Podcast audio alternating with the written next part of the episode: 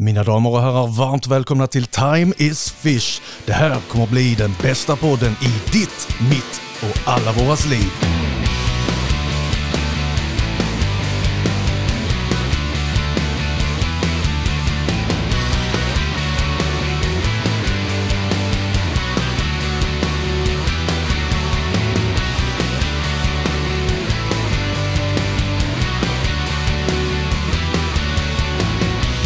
Ja. Jag har, jag, har, ju- jag har gjort ödlor som hänger på min föräldrars vägg. Och de, nu fattar jag att de var tvungna att liksom, ah Lobbe, mycket fin eh, fisk du har gjort till mig. Jag bara, ah fan det ser för jävligt ut. Och ni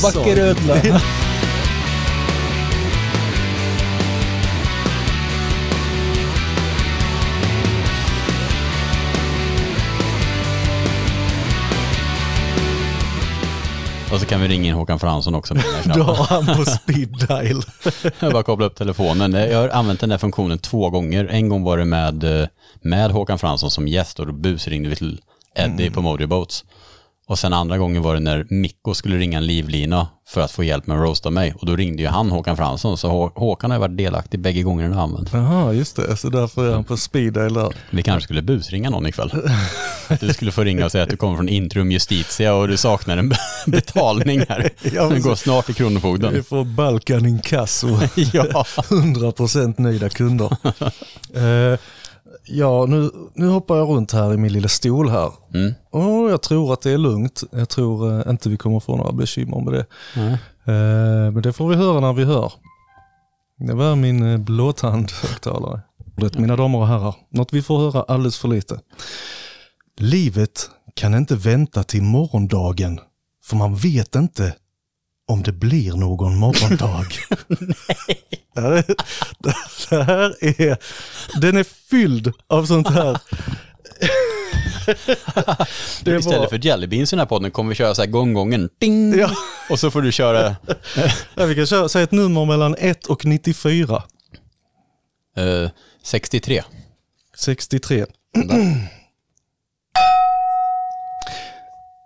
Det är hemskt när godhet inte hinner fram, men skönt när ondskan kommer för sent. Va? Alltså det är så jävla uppenbart. Ja, Det, så det, det blir blött när det regnar. Alltså det är så sjukt. alltså inte för att klanka ner på Gunnel och Kjell. God bless their souls för att ha gjort den här boken. Och det här är det bästa loppisfyndet jag gjort under 2023. Helt otroligt ju. Det kommer bli kul i poddens gång här att, att köra några sådana där. Alltså. Ja, typ, nu börjar folk bli trötta. Nu kör vi gånggången och ord på, vad står det? Ord på vägen. Aha. På, på sista färden borde det heta. Ja. Det här är en bra. Den som köper allt han ser får sälja allt han har. Va? Vad inte, betyder in, inte om man har ärvt sina pengar. det? Precis. Ja, det bra. Vi får spara några bra alltså. Åh, ingen blir vit av att svärta andra. Jag blir racist. jag tänkte också det, det där är inte så 2024 Gunnel och Kjell. Får nog revidera den här volym 1. Ja, det- Får lämna in det till någon sån här eh, som läser igenom saker för att sudda ut allt som kan kränka folk. Åh, God bless them, Gunnel och Kjell. I helvete. Blackface liksom. Faktiskt nära på. Det var andra tider då.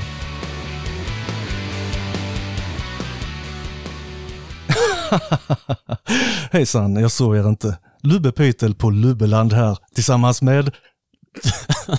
Där ska du säga ditt namn. ja, men det, jag tror att de förhoppningsvis vet men Daniel Nilsson på Times Ja, just podcast. det. Just det, just det. Och vi sitter ju faktiskt här i Lubbeland. Det gör vi. Varmt välkommen till Lubbeland. Och eh, vart i Sverige är vi? Vi är vid Hultsfred i Hultsfreds kommun. Den finaste kommunen i hela regionen. ja. Men du har inte bott här så länge. Eh, eller du är inte härifrån, det kanske man hör på dialekten. Jag kommer från Örkelljunga i Skåne. Ja. Eh, Jag har bara varit här i bara fyra år har det uppdagats och det gick mycket snabbare så det känns faktiskt som att jag är rätt så nyinflyttad. Men eh, fyra år verkar det som jag varit här. Ja, och, men som sagt, Örkelljunga är vad jag kommer ihåg att du är ifrån. Och det, jag tänker alltid på två saker, Örkelljunga. Bengt i Örkelljunga Mm. och Lubbe i Örkelljunga. Bengt i Den Örkelljunga. där husbilsfantomen Ja, min första verkstad hyrde jag av Bengt i Örkelljunga. Han, Ja, hade, han hade någon så här avsides eh, hus någonstans eh, där det fanns lite polska byggarbetare och på nedanvåningen så fick jag ha min första fiskverkstad. Så det var polacker och juggar i Det var där polacker och juggar. Det, var det. det roliga är att eh, det var ju min fiskkonservatorverkstad. Mm. Så att alla fiskar jag gjorde kom ju de knackandes där på kvällen. Bara, "Åh, Jag vet inte hur de pratar. Och så ville de ha då fisken som jag hade liksom eh, tagit bort från skinnet. Jaha. de åt ju det. Ja, så ja. de fick ju allehanda liksom eh, gamla sura gösar och någon gammal eh, leklax. Var det någon som inte klarade någon release fick göra en stor leklax en gång. Det skulle de Mm. ha. Och de eh, körde ju ner det i en massa eh, kryddor och eh, tjofräs. Så det blev jättegott. Jag fick smaka med deras polska vodka. Ja. ska tilläggas. Det var kul. Bara dödade alla bakterier som var i den där laxen. Ja, de tog allt. Det var liksom, det här ska egentligen slängas. Det här är ju inte mat. Men de bara, oh no, we make very good of it. Okej. Okay. Men det där, har det varit fryst och grejer konstant? Ja. Eh, Det är ju bra det. Ja, oftast kommer det fryst. Men jag vet ju inte hur länge det har fryst. Ja. Alltså hur länge det har varit tinat och så vidare. Men det, det kunde de känna tydligen. Så de, de tog det och tackade och var glada. Bara lukta, om det inte sticker i näsan, då kör vi. Prosit gdevaj. Fasen. Nej men nu är vi ju här i, eh, i Lubbeland som du kallar det. Eh, Och ja, vi, vi har gått runt här, kikat på dina ägor idag. Eh, Det ska bli superkul att, att snacka lite med dig här i podden och tror det är många som är nyfikna på vad som händer kring Lubbe nu för tiden. Mm. Så vi ska försöka beta av det lite grann. Snacka lite om din historia, hur du kom in på det här med hela FKP-gear, fiskkonservator-grejen. Eh, allt där ska vi försöka beta av. Vad tror du om det? Jättebra. Paus. Ja. För att jag har faktiskt en, eh, jag har en lista jag plockar med mig. För jag är faktiskt förberedd inför det här. Ja. Dessa ord och ämnen vill inte jag prata om i podden. det här är alla mina triggers. Jag kommer inte använda den men jag kom på att fan jag måste ha den framme. Här är en lista på allt som jag får microaggressions ifrån. Jag vill inte prata om det för då tänker jag sätta mig i mitt safe room. Uh, ska vi se här. Då har jag skrivit upp här. Uh, Israel-Palestina-konflikten. Eh, nej, det har jag inte. Den behöver vi inte försöka oss på. Vad är det du har antecknat för någonting då? Nej men faktiskt, jag tänkte att fan jag får ju vara lite förberedd och du kommer säkert vilja veta lite om eh, ja, hur det började och så vidare. Så jag skrev små anteckningar. Ja, kanon. Ja, Ja, och jag har ju lite ett manus jag skrev ihop här. Jag sov hos frallan i natt så i morse så satt jag och skrev manus. För det blev lite hastigt där. Jag har varit ner och jobbat några dagar i Danmark och kom på att jag åker ju fasen nästan förbi dig på vägen hem. Hmm. Kontaktade dig, kan vi köra en podd? Jajamän. Så nu är vi här. Mm. Så jag har inte haft enorm tid att förbereda mig, men jag tror det här kommer bli hur bra som helst faktiskt. vad hände i Danmark? Danmark, ja, där eh, ligger vårt huvudkontor på Westin som jag jobbar för då. Så att vi har varit där och spelat in massa produktfilmer och Mm. vad heter det, nej men massa småfilmer och sånt inne i showroomet. Så. Där har vi hängt i, i några dagar nu och det är så jäkla eh, nice för att ja, men jag passerar ju frallan och sådär så att jag kan hänga lite med honom på vägen hem och nu passar det jättebra att svänga förbi här. Mm. Hultsfredsfestivalen blev Lubbeland ja, precis. från, från det ena till det andra liksom. Ja, det här, är, här, det här är det bästa som har hänt Hultsfred sedan Hultsfredsfestivalen. Eh, Men jag minns faktiskt mäklaren som sa, eh, det här är exakt hennes ord, det är ju kul att det händer något här. Och jag bara, "Ah, ta det nu lugnt, att jag flyttar hit konstituerar inte en händelse. Men de tyckte det är så, det, det håller på att dö ut på så många håll och kanter i sådana här byar. Så eh, bara det att liksom, ja ja, du håller på med det och det, åh vad kul, det är kul att det händer något här. Mm. Och det var lite där, då fick jag lite så här, ah, okej, det, det är så här det funkar här. Det, det är liksom, eh, det satte tonen lite. Ja. Vilket också gör att man kände att här finns det saker att göra. Mm. Vad kul. Eh, Låt oss försöka få liv i någonting i, i min lilla del av världen, liksom fisken Ja. då, såklart. Det är kul när, när du bara flyttar hit så är det årets happening sen de la ner festivalen. Ja, ja precis. Nej, men det var roligt. Det, När var, la de ner Hultsfredsfestivalen? det minns jag inte, men det finns en jättebra dokumentär på SVT tror jag, Mhm. eh, om Hultsfredsfestivalen. Eh, Jag kommer inte ihåg när den lades ner, men det var mycket, det var eh, den stora ekonomiska krisen, där någonstans var det. Kommer du ihåg den? Vadå, men 2007 typ? Ja, Var det så länge? ja tror jag. Va? Jag tror det. Jaha, Alltså, såvida inte en till, men jag vet, jag vet att det var den stora krisen, det var liksom Mm. nästan eh, spiken i kistan. De hade bekymmer som alla föreningar liksom, med, Mm. med ekonomi. Och så var det band som hoppade av och det, ja, det är en jättebra dokumentär. Ja. Det känns, jag är ingen så här superfestivalmänniska. Så det, hade någon frågat mig när de la ner Hultsfredsfestivalen, då hade jag sagt, ja det var väl där precis innan pandemin. Mm. ja, det var li, lite längre sedan. Ja, jag har ingen aning vet du. Jag har varit på Hultsfredsfestivalen två gånger. Eh, En gång på själva festivalen och sen en gång när jag tror det var Sonny Sphere körde Metallica och några andra. Så Metallica har spelat här i Hultsfred. Rätt coolt. Det är coolt, men nu är det ännu coolare att Lubbeland ligger här.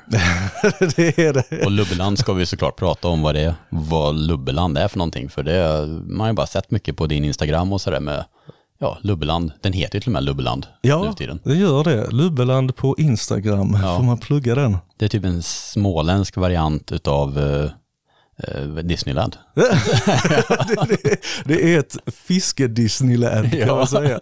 Det är, eh, Disneyland. alltså, allting är ju med glimten i ögat. Ja. Hela Lubbeland-grejen och att det är ett land och så vidare. Eh, och eh, nej, det är bara kul. Alltså, Mm. Jag tänkte så här att jag, eh, jag hittade ett hus som var helt perfekt för mig och mitt lilla, lilla företag att flytta upp till. Och det här är ju en pojkdröm, att ha ett stort hus med många möjligheter och allting ska krets- kretsa kring fiske. Mm. Eh, och det jag gillar och det jag, liksom, det jag brinner för. Och det, det är ju såklart lite mer än fiske, men primärt fiske är det ju. Men nu, vi kör vidare med Lubbeland lite senare. Mm. För vi ska börja lite mer vart du startade och jobba oss upp till vad Lubbeland kommer bli. Mm. Så jag tror vi bygger upp det lite grann så. Eh, så håller de lite på nålar de som lyssnar här. Men eh, du ska tänka ut under poddens gång här någon form av drömscenario som du kanske har inom fiske. Och sen ska du också avslutningsvis i podden få läsa en eh, inskickad historia från en av, våra, en av mina lyssnare. Så de eh, har ju, ja, alla har ju typ så här lite egenupplevda hejvilt historier och det har varit jättekul för jag har fått massa inskickade till mig. Så ni som sitter på historier som inte har skickat in dem än, skriv jättegärna ner dem och skicka in dem till Time is Fish eh, podcast at, hotmail, eller at gmail.com. Eh, och så kanske vi kan läsa upp dem i podden, men du ska få väl läsa en i slutet. Ja, kul.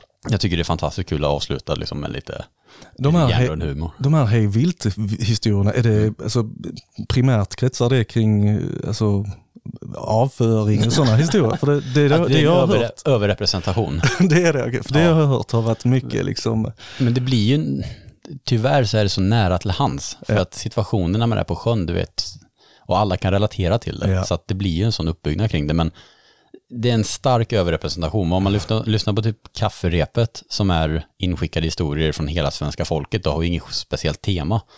Och det är liksom, det är därifrån jag fått inspirationen till det här med att läsa upp historier. Eh, och det är ju en enorm överrepresentation av bajs. Mm.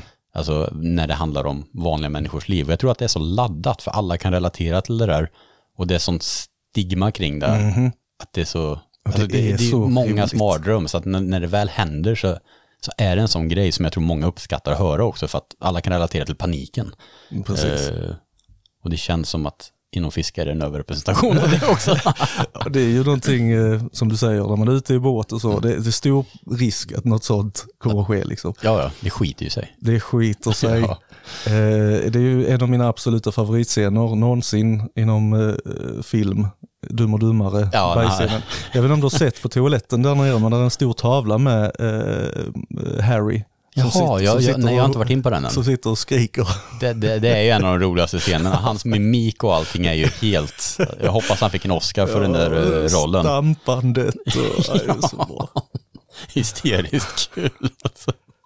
Ja, ja, vad heter det? Men det, det ska du få fundera lite grann på under poddens gång här. Och jag, alltså det, det vore ju inte orimligt om den här podden blev väldigt lång också. Mm.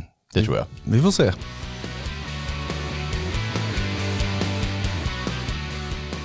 För det första Lubbe, vad betyder sportfiske för dig?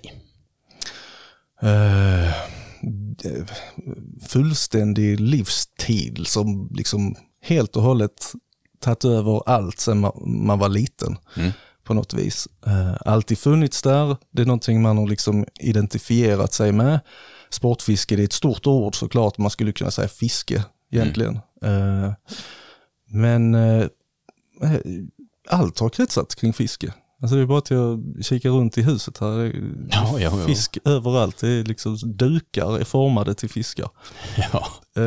Men nej, det är väl en liksom nyckelsten i ens personlighet på något vis. Och kanske ännu mer när man, liksom, sen man var 20 år jobbat med fisk och fiskar och fiske. Eh, men så, har, så är det ju för alltså, den som sticker ut och fiskar liksom 20 gånger om året. Så är det också en liten del av en. Liksom. Så Mm. jag tror nog det är rätt så samma svar för många. Liksom, vad, vad är fiske för en? Eller sportfiske. Mm. Men du har ju också, du har ju liksom byggt hela din yrkesroll och allting kring det och Mm. det, det blir ju verkligen en, en livsstil. Oh ja, jag har, jag har inte jobbat med något annat än fisk och fiskar sedan jag var eh, ja, 19-20. Mm. Så jag, kan inget annat.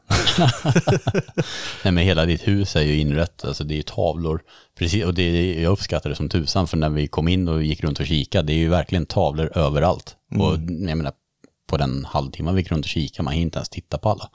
Eh, väldigt mycket bilder. Ja, det är mycket bilder. Det är, det är, jag tror du nämnde det, det skulle kunna ses som lite narcissistiskt men det är ju trots allt minnen. Alltihopa är minnen och nu råkar det vara mina minnen och det råkar vara jag som håller i fisken för det är den fisken jag fångade. Så det är mycket bilder på mig själv Mm. och mina vänner eh, med fiskar, min brorsa och lite allt möjligt. Det, Man tittar på dem och så kommer man tillbaka till liksom det minnet och det är därför den är på bild där. Det spelar ingen roll om det var den största eller så utan det, det är någonting, det symboliserar ett minne. Mm.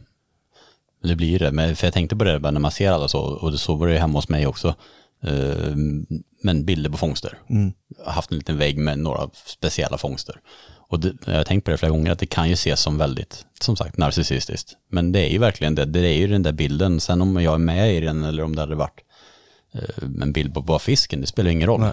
Eh, men det är ju, den stunden är det ju man kommer ihåg. Ja, det är ju lite speciellt för att vi fiskare, kommer det in fiskare här så är det ingen som tycker det är konstigt. Bara, "Ja, massa bilder på fiskar du fångat, kul. Mm. Mm, Men eh, de som kanske inte fiskar alls, de, de förstår inte det och tänk, de ser mest personen. Varför har du bilder på dig själv överallt? Ja, jag vet, det var det jag tänkte på, va? Om, man, om man inte fiskar så blir det ju väldigt konstigt. Ja, ja. Eller kan bli väldigt Kan konstigt, bli. men nu känner ju inte vi folk som inte fiskar så det Nej, nej precis, det har faktiskt aldrig varit någon som tyckte det var konstigt. Vad heter det? Vi sitter ju här som sagt, bilder överallt, fiskegrejer överallt. Nu sitter vi i ditt kontor. Lite mysigt med soffor och grejer, men du har också dukat upp en massa grejer här. Eh, vi har dels vildsvin i ugnen, Mm, det har vi. mm, som vi ska äta, vi ska basta sen.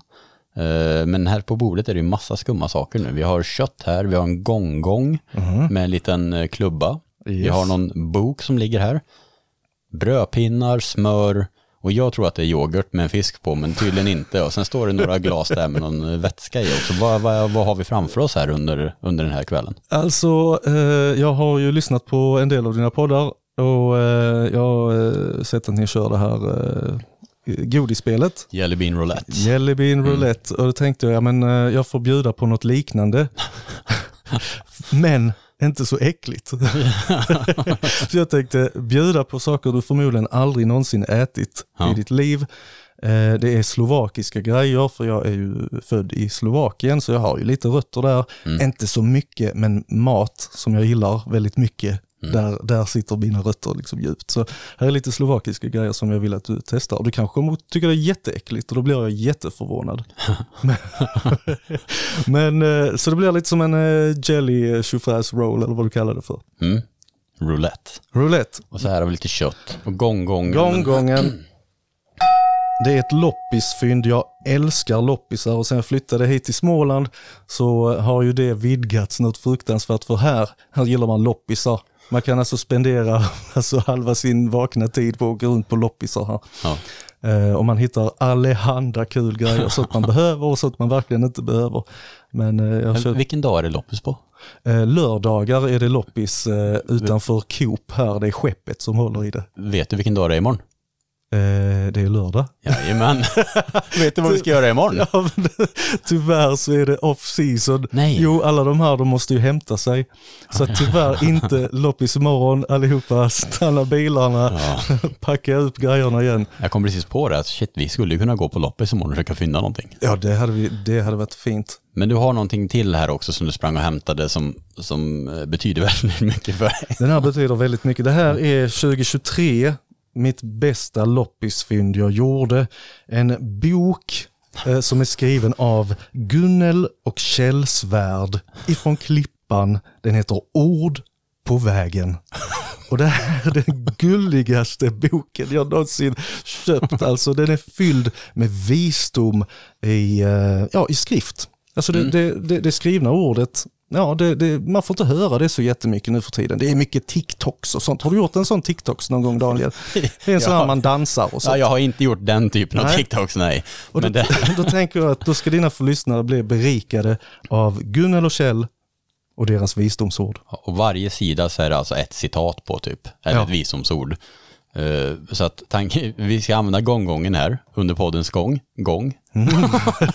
och så ska, ska jag slå på den och då ska Lubbe få läsa ett visdomsord ifrån eh, Gunnel och Kjell. Det, det tycker jag låter som en fantastisk idé. Ska vi inte bara sätta igång med den nu direkt? Vi river av en. Ja, så om du bara bläddrar till en random sida eh, och så slår jag på gånggången och så får du läsa på en gånggång. Okej? Mm. Ska vi se. Livet kan inte vänta till morgondagen, för man vet inte om det blir någon morgondag. Där har vi den. Där har vi den. Gunnel och Kjell Svärd, mina damer och herrar, från Klippan. Det, det är så himla uppenbart alltså, men det är, Det är så, så- himla Det är fantastiskt. så fint, det är så intetsägande. Men ändå alltså, vettigt, de har rätt ju. Ja, det, det är så... Det är ju alltså, det är ju faktakorrekt. Är det. Ja, det är väldigt faktakorrekt. När är den skriven, vet du det? Alltså den är, den är faktiskt rätt gammal. Eh, Jag tror det är någon gång på 90-talet. Jaha, jag trodde det skulle vara äldre är i alla så. fall Pedagogiförlaget AB i Klippan som har släppt den här. Ja, Okej. Ja, det, det, det här är som sagt mitt bästa fynd 2023 och jag har gjort många fynd. Det blir fantastiskt kul inslag i podden. här. 1982, Ja, det, så då, då visste man kanske inte lika mycket så det här var ju liksom the new rage. det där var dåtidens TikTok. ja, ja, precis. Ja, vad fint. Ja, den är fin. Den är fin. Nu kör vi vidare med eh, lite mer om... Va? Nej, nej, jag bara, det, ser ut som att du var sugen på eh, de här godsakerna vi har här. eh, jag är helt full av Gunnel och Kjell just nu, så vi, vi, vi dyker rakt in i Vem är Lubbe? Så för det första, hela ditt namn, vart är du ifrån? Eh, Lubomir Pytel, kärlek och fred betyder det. Gör det? Ja. Ja. Eh, föddes i Slovakien. Mm. Mina föräldrar kom hit när jag var tre år. Eh, Slovakien var kommunistiskt då. Mm, så jag sitter mitt emot en kommunist På här. pappret har jag en gång i tiden varit en riktig kommunist. Häftigt. Det är helt otroligt. Ja, det- och det var också lite därför min eh, far eh, valde att eh, flytta familjen till Sverige. Eh, under, ja det var, det var fan märkliga former. Det- Men det är en jättelång historia, den är inte sorglig på något vis, den är bara, alltså just att inte, näst, nästintill fly. Eh, för han var en gymnast och åkte runt eh, i Europa. De skulle visa hur duktiga Sovjetunionens gymnaster var. Ja. Och sen så, så åkte de till Sverige och här tyckte han, fan det här är nog min chans. Alltså. Så han gick aldrig på bussen, utan han hade gjort en plan, liksom, okej, det här kommer funka, Fam resten av familjen kommer hänga med. Det kommer bli lite svårt, man fick göra ansökningar och jadi jadi. Och det tog till och med längre tid än väntat. Och det var all, allehanda grejer. Morsan försökte ta sig över gränsen med två skrikande ungar, mig då inkluderat. Eh, och hennes far från USA var vid gränsen och försökte muta vakter och så vidare. Det här, allt det här var vid liksom Sovjetunionens fall. Så att eh, de visste ju att det skulle gå, men de visste inte att det skulle vara så tufft. Så pappa bodde ju här i Sverige och jobbade på KB där de gjorde de här saltwobblossarna, tvådelade. Så när vi var Jaha. små så lekte vi med massa saltvobblers, hade alltså ICA-kassar fyllda med de Vad är här. det sant? Ja, ja. Ja, vad häftigt. Och jag, jag, senare jobbade jag också på det stället, men då hade de slutat göra dem tyvärr. Ehm, så att eh, så var det, så flyttade vi till Sverige och då bodde vi i Örkelljunga som jag bott till fram tills nu då. då. Ehm, så eh, ja, annars utöver det har jag inga jättekopplingar till Slovakien. Jag har ju såklart släktar och så, men jag har inte träffat dem på länge. Hur kom eh, fiske in i ditt liv? Vad var det som sporrade dig med hela den intresset? Hela det intresset? Eh, jag vet att när jag var liten, alltså riktigt liten, måste varit typ två och ett halvt, tre, så kollade jag alltid från broar och sånt och kollade på fiskar. Eh, det sa liksom morsan att du kollar alltid på fiskar. Mm. Och sen så när vi då bodde i eh, Sverige, jag kanske var, jag vet inte, fyra år vid det laget eller något sånt, så eh, tog min mor med mig till den lokala ankdammen på Hökullen i Örkelljunga. Eh, man får inte fiska där tror jag, men alla gjorde det ändå. Och då hade hon eh, köpt ett sånt här eh, litet rev bara, alltså flöte, sänke och krok, inget eh, metspö eller någonting. Så kastade vi det där från en liten eh, bro och jag kommer ihåg, jag kommer fan ta mig ihåg liksom känslan av att se flötet guppa ner och vi fick vad jag tror idag var en stor sarv. Och liksom under tumultartade former hissade upp den här och det, det var liksom fjäll överallt, vi hade inga avkrokningsmattor eller någonting. Liksom. Eh, och vi lyckades kroka av den och släppa tillbaka den. Och jag minns det så väl att det där var liksom, jag kände att fan, det där vill jag alltid göra. Jag, Ni, ni, det är ändå rätt coolt att ni släppte tillbaka den då. Kunde Ja. lika gärna ha tagit hem den för att visa upp den. Det är ju rätt såklart. klassiskt. Det är såklart, men vi, vi kände väl att nej, vi ska inte hålla på liksom, med den här, det är mycket enklare. Det var nog mer en bekvämlighet, Ja. det var enklare att bara släppa tillbaka den. Men jag minns det så väl och det var faktiskt min kära mor som fick mig in på fiske. För sen dess så har jag liksom alltid liksom, fan fiske, jag har försökt klura ut hur man gör. Jag hade inte liksom, verktygen såklart, men, och det kom ju senare. Mm. Men eh, ja, det var mitt första fiskeminne och det var det som liksom kickade igång någon form av jaktinstinkt. Mm. Som Det är var- någon så här, vad är det Jano brukar kalla det för, reptilhjärnan som, Ja. som arbetar i bakgrunden där som, Ja, som bestämmer. Garanterat. Men sen fortsatte du sen eh, under uppväxten och springa runt i sjöar i Ja. Örkelljunga så? Ja, precis. Vi hade ju, eller vi, vi hade, det finns eh, rätt många sjöar kring Örkelljunga. Eh, eller många och många, men eh, vi hade en nära i alla fall. Där eh, det metades och det spinnfiskades när man började lära sig kasta med, med kastspö och så vidare. Så att, eh, ja, inget, eh, alltså det var inte så att jag var fanatiker, jag var ute och fiskade lite då och då som alla andra och tyckte det här var skitroligt. Men Mm. det var liksom, eh, man var ju nöjd efter något pass under sommaren eller några pass. Så att det var inte så att jag blev våldsam fiskare redan vid ung ålder. Det var någonting jag gjorde lite då och då och tyckte det här ska jag göra hela tiden. Mm. Så det var ju senare det utvecklades till liksom något jag vill göra hela tiden. Ja, till den där ja, ohälsosamma nästan. Exakt. Men sen då med, vad heter det, med studier och sånt, valde du att göra det i Örkelljunga också eller? eh, Mm. Vi hade faktiskt ett gymnasie som nyöppnades precis innan vi började på gymnasiet. Eh, De byggde ut det och så vidare. Mikael Wiehe spelade där och allt och det var jättetrevligt. Eh, Jag gick industriprogrammet, jag var lite trött på att plugga så att jag bara fan jag vill göra något med händerna. Så eh, jag fick svarva och fräsa och svetsa och sånt. Jag var värdelös på det faktiskt, om jag ska vara helt ärlig. Men, men det var väldigt bra tid, jag fick lära mig mycket. Mm. Och riktigt bra lärare. Eh, Så i gymnasiet gick jag industriprogrammet. Mm. Och vad hände sen då liksom med, för att du är ju, ska man säga grunden, en fiskkonservator. Mm, precis. Och, och det är också en lite lustig resa här. Hur kom du ens in på det? Alltså hur kom man på som, hur gammal var du när du fick upp intresse för det? Jag tror jag var eh, 18, Mm. något, något sånt, 17-18. Ehm, och började liksom fundera lite på fan, fiskar är, de är ju jättevackra. Man borde kanske kunna mm, få upp dem på väggen på något vis. Mm. Eh, efter gymnasiet så jobbade jag på KB då, där far jobbade, de som gjorde saltwobblersarna. Eh, och jag jobbade där i, ska vi se här, 11 månader och så här 20 dagar. Man blev ju fast anställd efter 12 månader enligt svensk lag. Och jag kommer till och med ihåg när han kom ut med brevet och sa ja tyvärr vi har lite för lite att göra så du får gå. Samtidigt som han sa det så kom det så här fyra nya visstidsanställda bakom honom. Nej. Jag bara, nej men kom igen. Och så till slut sa han bara, ja men du vet hur det funkar. Jag bara, fan också. Eh, så att ja, det, det var ett helt år efter det som jag var arbetslös och stod vid ett regnbågsvatten och harvade. Stämplade in var och varannan dag, sju på morgonen, eh, för jag hade ett årskort. Mm. Så jag stod där och fiskade eh, och fångade oftast regnbågar liksom varje dag. Det var bästa tiden i mina föräldrars liv när det gäller mat i frysen. Liksom. Eh, och så regnbågen är ju faktiskt jäkligt fin. Alltså den är fin om man, sitter, om man titt, verkligen tittar på färgerna och fjällen och de olika nyanserna. Så att jag börjar liksom, speciellt eh, i olika årstider och sånt, Mm. det kan ju vara helt lila, vissa av dem. Jättevackert. Så jag funderar på, de här måste jag på något vis göra något konstverk med. Kan jag rita av dem? Vad ska jag göra? Eh, och då hade jag sett något program. Eh, Bo Nilsson från Nälden. Eh, något gammalt fiskeprogram. Så var de hemma hos honom. Han gjorde eh, gipsavgjutningar av laxar. Jättefina, tyckte jag. Eh, så jag bara, fan, okej, så gör man. Man gör en avgjutning.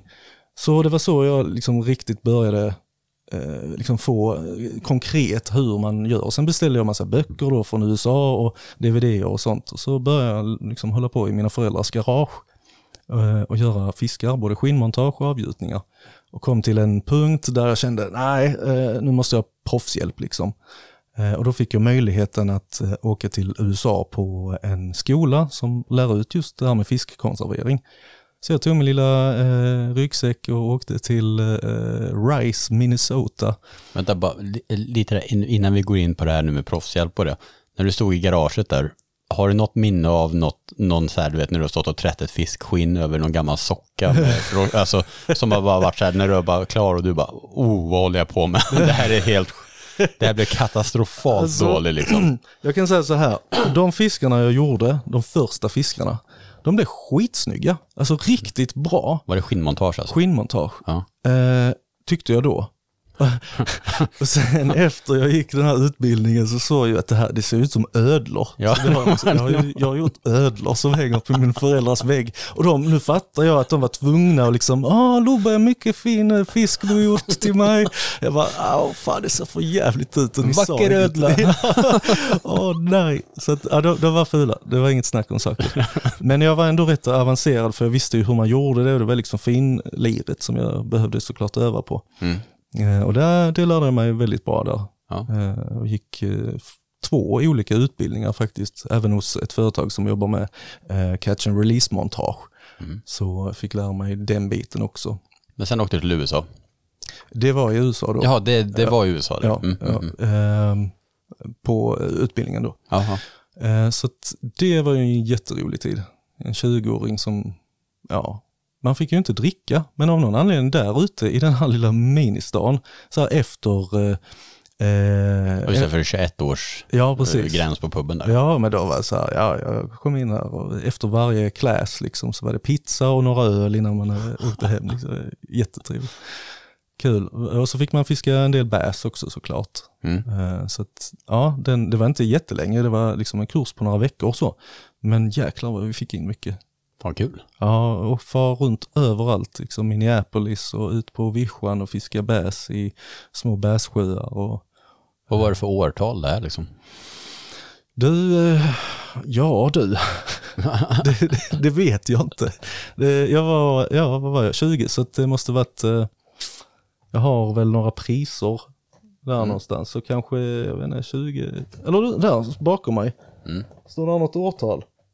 Fan också. Ja, det måste du ju göra någonstans på den. Kanske inte. Det är ett certificate. Certificate of completion Ja. ja, det är det ju fan. av kursen ja. Men då kom du tillbaka till Sverige och tänkte starta liksom ett, Ja. det, det är det här jag ska göra nu liksom. Yes, det var 100% jag skulle göra. Jag fick tag i eh, ett starta eget bidrag. Eh, Jag fick tag i lokalen då av eh, gamle gode Bengt i Örkelljunga. Och så där startade jag min första fiskkonservatorverkstad och Mm. tog in liksom kundfisk, hejvilt och ja, gjorde skinnmontage och avgjutningar. Har du någon så här roligt minne från den där, den där tiden när det var någon så här superkonstig förfrågan eller något, något så här Oh, alltså rätt som, ut? det var mycket, man fick göra rätt mycket skumma fiskar faktiskt. Men eh, jag minns någon dag så ringde någon på morgonen efter nyårsafton. Ja. Och det vet du, alltså, det tar ju lång tid innan man vaknar efter nyårsafton. Ja. Och så, tjena, fan, har du-" jag kommer inte ihåg vad han sa, men jag sa ja. Och en vecka senare så kom det en stor låda med en fyra meters tigerpyton till mig. Åh fy fan. Jag bara, vad fan, vad ska jag göra med den här nu? Vad har jag tackat ja till? Eh, Så jag, jag kommer ihåg, jag gav honom säkert ett jättebra, han ville bara ha skinnet liksom på väggen, var hans husdjur, det hade dött och så vidare. Ja, Okej, ja men det kan jag väl göra, det måste vara som en fisk. Det var det inte. Utan jag fick ju spendera tusentals kronor på DVD-er från USA och specialkemikalier eh, till eh, skinngarvning och sånt. Eh, för att lära mig att göra det här från grunden. Jag kunde ju inte ringa och säga nej jag kan inte göra det här. Utan jag fick ju lära mig så det tog mig säkert eh, någon månad.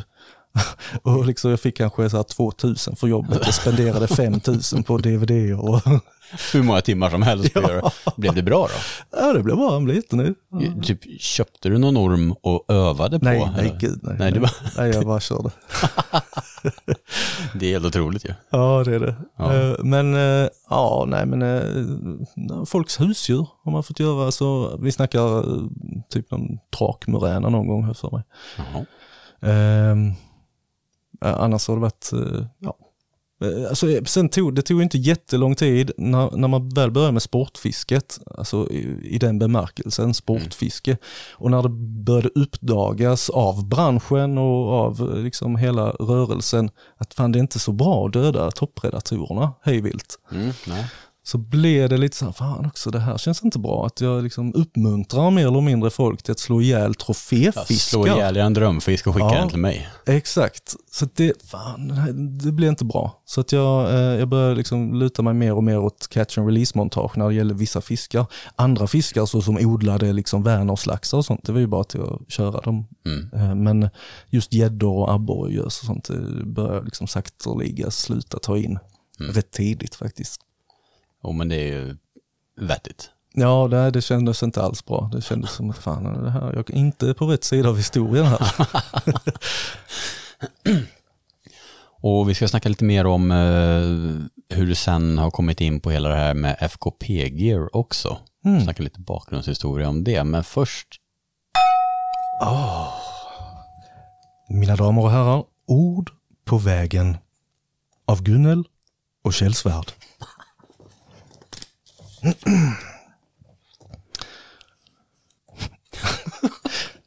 Den som sår tistlar får inte gå barfota.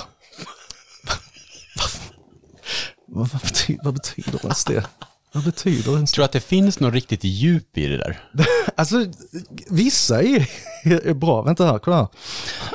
Att du river av två på en gång? nu? Ja, det blir, nu blir det två. Ja. Gudelov att lögn finns, för tänk om allt vore sant. Ja, tack gode gud vad det finns lögn. ja, fan vad fint.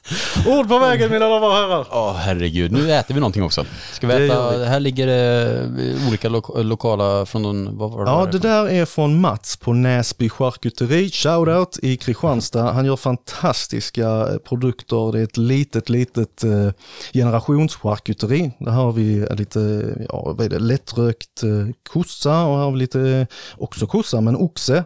Mm. Eh, och sen så, eh, sen tänker jag att du ska få smaka en av de här slovakiska surpriserna som finns här. Mm. Jag tänker att vi börjar lite, lite nätt här. Det här, det här fick Albin Chargi äta när jag och han åkte ner till Tjeckien. För Ja. Tjeckien och Slovakien, det är typ samma sak. Kommer få skit för det. Eh, det här är någonting jag älskar och mina föräldrar får alltid ta med jättemycket sånt här. När de, Det ser ut som en, en yoghurtförpackning nu som du öppnar, fast det var en fisk på den. det här mina damer och herrar, det är dreska. Bara ordet dreska betyder torsk. Men där är noll torsk i denna. noll torsk. Det här, är, det här är i princip en sillröra. Och när jag var liten så kunde man alltså gå till vilken stad som helst så fanns det små kaféer där man gick in så, och så tog man sig lite bröd, ofta en lite sån här avlång brödsak. Liksom. Så du menar man kunde bara träska rätt in där? Exakt. Och så sa jag, jag vill ha två hektar av det, två hektar av det, och så tog du en brödbit och så ställde, oftast var det så här ståbord. Och så hivade folk i sig det här då, så tillbaks till jobbet. Aha. Så det här, det här är jag uppväxt på, det här är en typ av fisksallad, jag tror det, eller det är sill. Bara en stor, stor sked rätt in i din mun. Det här är absolut inte vad jag tänkte mig att det här skulle vara. Jag Det är liksom, En fiskröra. det är Slovakisk. fisk. Är det några grönsaker det också? Ja, där är lite morötter, där är någon ärta tror jag också. Det är lite hemliga det, lådor. det här är ju en fisk som är körd i en mixer oh med ja, kryddor. oh ja. Okej. Varsågod. Ja, okej.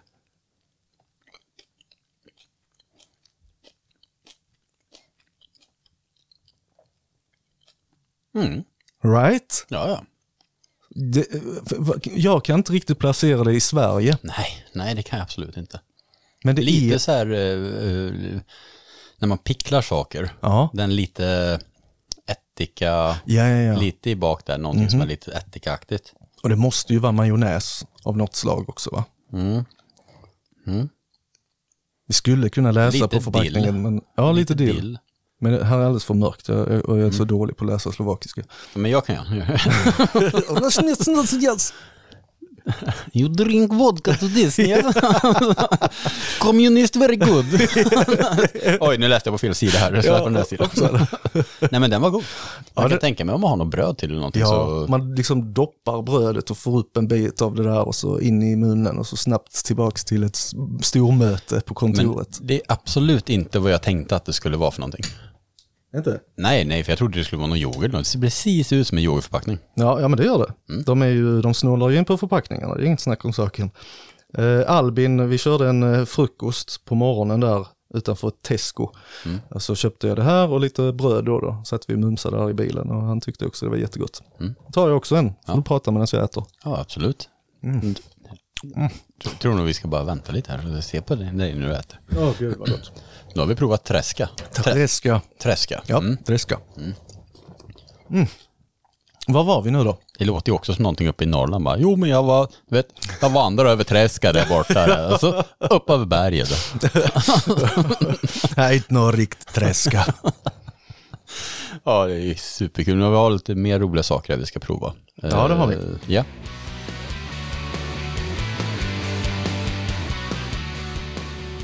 Och Jag, jag tror att de flesta som vet vem du är förknippar dig med abborre. Till stor, stor del. Ja. Hur kommer abborren in i ditt liv och blev så speciell?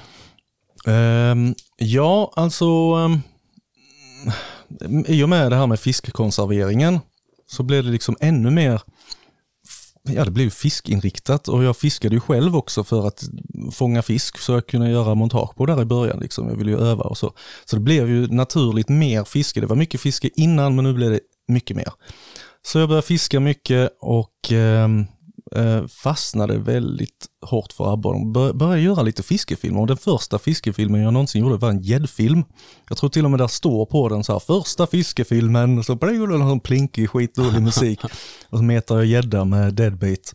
Mm. Eh, och sen gjorde jag någon liten gösfilm från bryggan i samband med eh, konservator-SM i Dalarna tror jag. Mm. Så började jag tänka, fan det här med fiskefilm, alltså det, det, här, det här var kul, det här vill jag göra.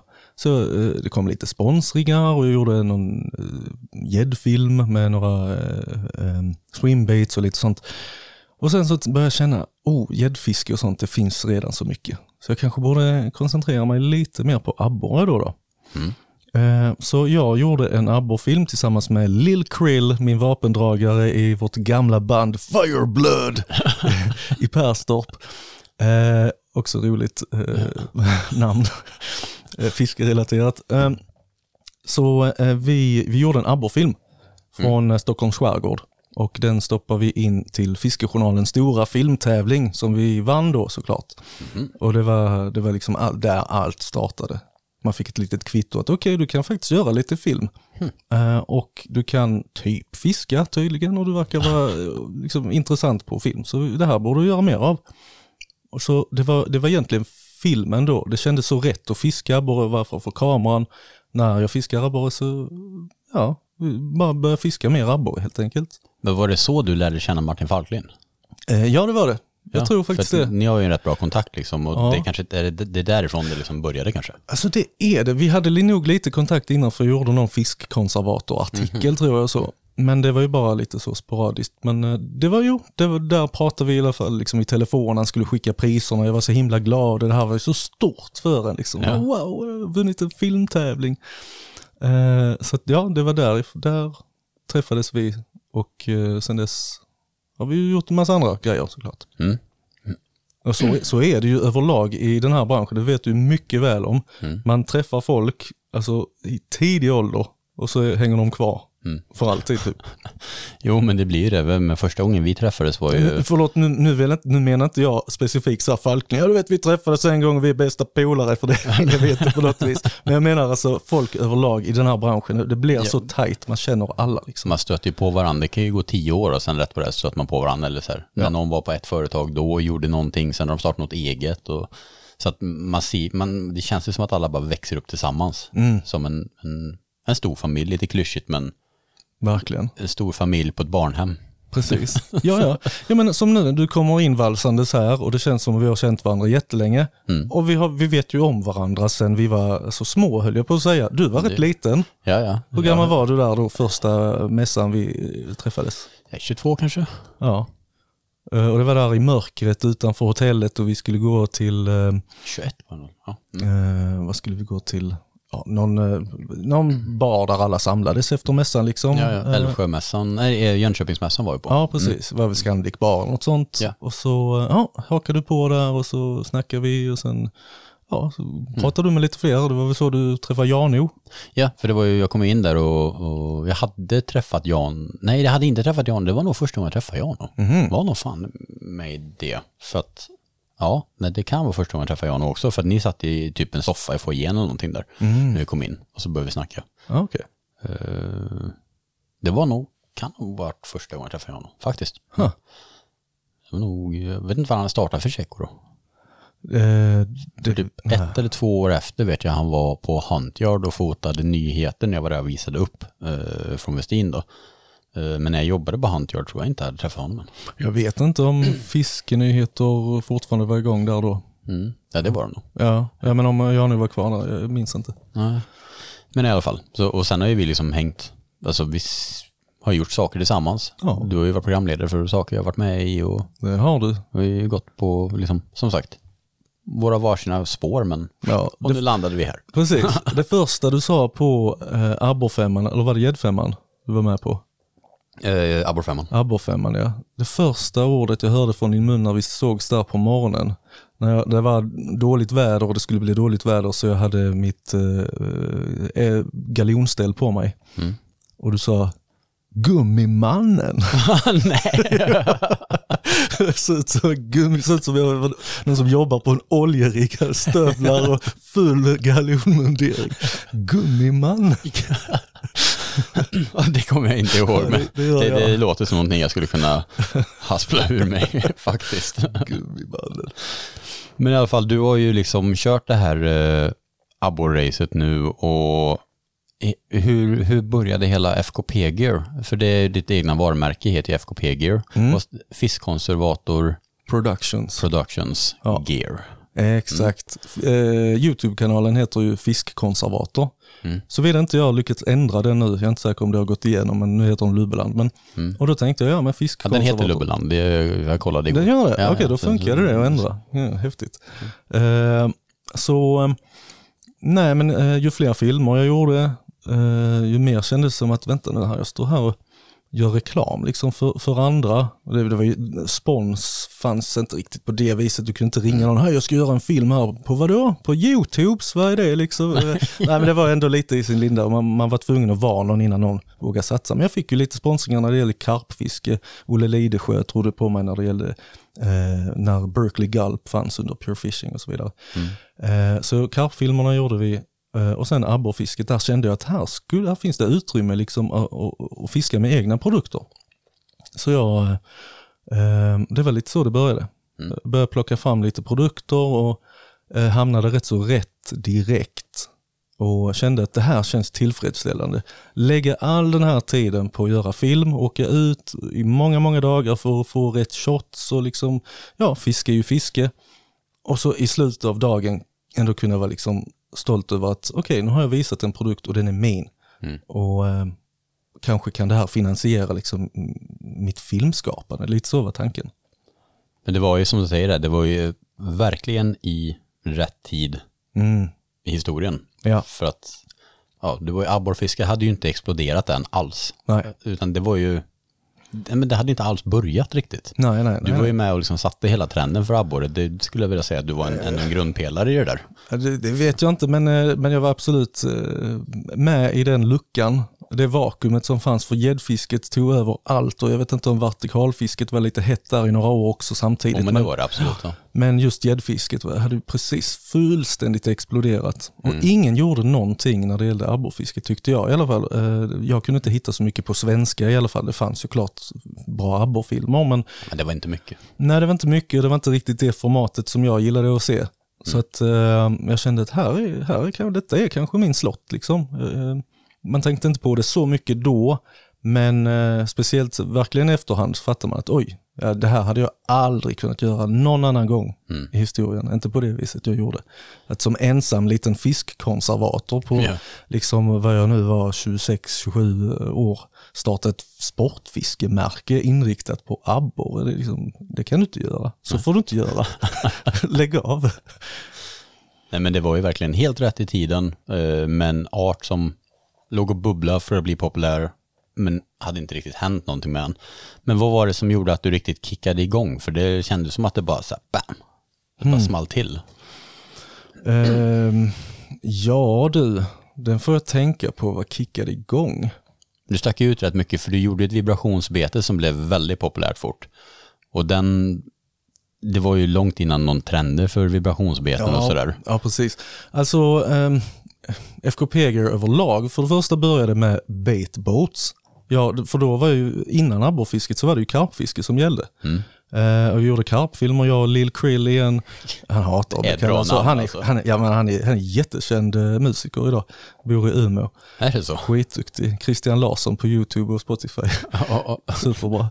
Ehm, han, eh, han och jag åkte ner till Slovakien och gjorde en uh, karpfiskefilm och eh, gjorde flera karpfilmer. Och då, bör, då tänkte jag, men eh, vi kör, eh, jag försöker sälja baitboats för det var jättehäftigt. Jag ville jättegärna ha det till mitt fiske. Mm. Så plockade in baitboats, började sälja det, de, det gick under FKP-gear. Ja. Så att det, det- ihåg. Det var faktiskt innan jag kom på att nej, det här med karp, alltså det här kommer inte gå. Ehm, så, och, och, och sen så kom då abborrintresset och då tänkte jag, ja, vi kör abborre istället, det här blir mycket bättre. Eh, och då, ehm, ja, men då hamnade jag rätt, jag eh, hittade en produkt som jag var jättenöjd med och jag plockade in den och jag moddade den och eh, fick den så som jag ville ha den och det var då Wibbler. Mm. Eh, och senare då också eh, målade mina eh, signaturfärger och allt det här. Och så gjorde jag abborrarfilmerna. Mm. Och det var väl egentligen de, Det känns som att där det startade. ja precis. Verkligen. ja, jag hade så himla bra fiske på eh, ja, både Wibbler och Jiggler. Eh, som rätt så kort efter Wibbler så Mm. fixade jag till mina egna jiggar.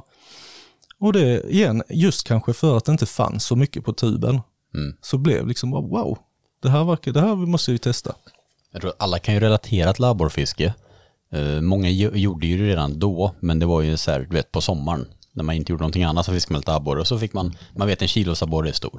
Det, Precis. då blir man glad. Ja. Och då när man ser någon vara ute och rikta och brinna för det här, jag tror att det var så effektfullt för folk att se det här liksom att shit, man kan ju faktiskt göra det här och göra det mer än att det är ett substitut. Oh ja. Liksom, och, och en rolig film och, och sådär. Ja. Med lite nya produkter och annorlunda. Så Ja. jag tror att det var liksom en, en komposition av massa faktorer som bara gjorde att det slog. Alltså det kanske, ja, det kan, som sagt, den, precis den tiden, just då, eh, det jag gjorde, det, det, det gick hem tillsammans med många andra, tror jag, eh, alltså där omkring. Det, det var ju där det började explodera såklart. Ja, det började bubbla överallt i branschen just då, men Ja. du var ju med där precis i början. Mm. Eh, det är supercoolt liksom. Det är nog de filmerna som har mest visningar. Alltså och den skiten jag gör nu liksom, får ju knappt några tusen. Vad, har du något i huvudet hur många visningar de har? Nej, Ja, jag vet, vad- 150, 200, jag vet inte. Något. Ja. Alltså det är ju inte mycket så, men för att vara svensktaligt så, så är det ju helt okej. Ja, ja, det är många som har sett den. Ja. Nej, nej, abborrar, det var, en- ja det skulle man väl kunna säga var lite startskottet för FKP Gear. Mm. Och sen har du kommit med spön och allting, så har du blivit liksom en, en, en liten leverantör inom fisket. Men du har ju liksom en liten bredd i det. Men det verkar ju vara någonting du brinner för och du fortsätter, du håller på fortfarande med det rätt Ja. mycket, eller hur? Oh ja. Mm. Eh, FKP Gear är ju där nere på Lubbeland. På nedanvåningen lever FKP Gear. Mm. Ehm, och det är, ju, alltså det är ju grejer som jag vill fiska med och eh, givetvis efterhand så tar man ju också hjälp av andra och lyssnar för att man kan ju inte vara liksom bäst på abborrfiske, det är ju ingen liksom, utan man, man lyssnar på vad folk vill ha och, och det är därför man har ett liksom FKP Gear crew också som hjälper till och fiskar och ja, det här skulle vi skulle behöva en jigg i den färgen och så vidare. Mm. Eh, Så att det är jiggar och det är vibbler och nu kommer nya vibtail här förra året. Eh, Och Draugenspön kommer väl så småningom. Jag har haft lite bekymmer med fabriken. Jag har blivit droppad för jag var alldeles för petig. För jag Ja. ko- kollar igenom varenda spö som de skickar. Så att, eh, men det kommer samma där, det är lite nya spöserier och så vidare. Och jadi, jadi, jadi, produktsnack. Vi behöver inte plugga mina produkter. Men du, eh, om, om det är någon som tänker så här att ah, starta ett sportfiskemärke och bara starta sin egen Disneyland, det verkar ju hur nice som helst liksom, bara glida. Ja, det, eh, skulle du säga att det är mycket arbete bakom att driva det här? Alltså jag kan inte re- rekommendera det. Det kan jag inte göra. Det är mycket man har fått offra i sitt liv Mm. för att få leva som man vill och så är det med allt och alla och så vidare. Det finns enklare vägar och det finns lite svårare vägar och jag kanske inte har gjort rätt beslut alltid och så vidare. Så jag hade kunnat haft en mer smooth resa, mycket möjligt. Men jag är, ångrar ingenting och jag är nöjd med allting och jag är så glad att jag äntligen är här i mitt älskade Lubbeland Ja. kan spatsera på mina ägor och eh, gå runt och röka min cigarr och eh, fortfarande vaknar jag runt och går runt liksom och i lokalerna där nere och i rummen här och bara, fan vad kul, kan få ett litet leende liksom. "Ah, det, här kommer bli, det här kommer bli bra. Och det slutar ju aldrig, det är inte så att man kommer bli färdig. Mm. Utan eh, här har mycket att göra. Ja, nej, men det är som sagt, Lubbeland är ju ett luddigt koncept. Det är en institution. Vi har ett... eh, vi har Mental ett- institution. Vi har ett mantra på latin. Det är, ska vi se hur går det, min latin är inte så bra. Eh, Coera adultae propiscatoribus et amicis. Ja. Eh, ett vuxendagis för sportfiskare och vänner. Det där borde du ha på något så ja, här, ja, jag här- banderoll. Ja, ja, ja, absolut. Nej, men vad heter det? Det var lite visdomsord, apropå visdomsord. Mm.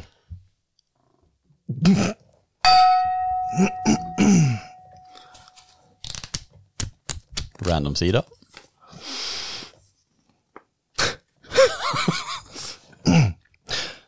Hugg veden själv, så värmer den dig två gånger. What the fuck? Men det är faktiskt sant, man blir ju varm när man hugger den. Jag vet, och det är rätt kul för det är så många som säger det här så jag är så trött på det. Bara, "Ah, ja, ja, ja, två gånger. Man blir varm många gånger. Ja, ja, ja, jag vet. Ja, men de har koll på läget här. eh, Vad heter de? Gunnel och Kjell eller vad det är. Nej, precis. Men, eh, alltså, men jag blev faktiskt tvungen, för den var lite, den var weak. Den var weak. Kör vi en till. Man hugger inte av trädet för att det finns en mask i äpplet. Okej. Nej, det är djupt. Okej, Gunnel och Kjell, svärd mina damer och herrar. Ord på vägen. Ja, Volym 2. Förstår du vad det innebär ja Daniel Nilsson? det, det, någonstans finns det en etta. Ja, det ska jag ha. Om jag ska gå på alla loppisar så ska jag hitta den. Jag tror att den är skriven bara av Gunnel då. Och sen hittade hon Kjell. Och det var då det gick ut för. Ja. Oh, Och så tappade de bara ut på all visdom i ettan och då fick vi liksom... Kör den i tvåan. det står här någonstans vet du. Ja, det gör det.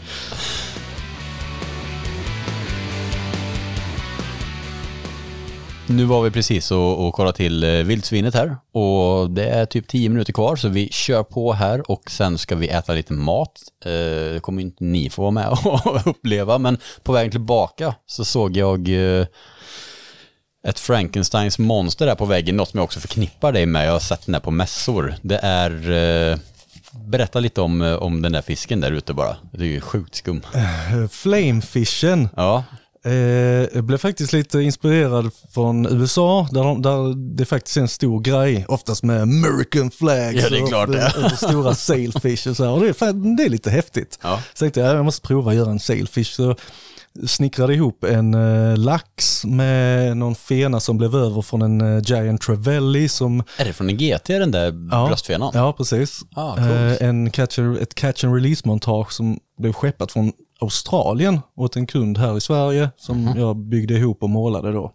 Eh, och då blev det över en sån fena. Så jag har liksom kört ihop lite olika fenor på den där fisken. och Så målat Vad är det för i- ryggfena på den? Det är också annorlunda. Den har jag helt och hållet bara slipat och skapat. Jaha, okej. Det ser ut som någon drakdemon Ja. ryggfena liksom. Eh, och sen så måla eh, ja, lite blåa flames på.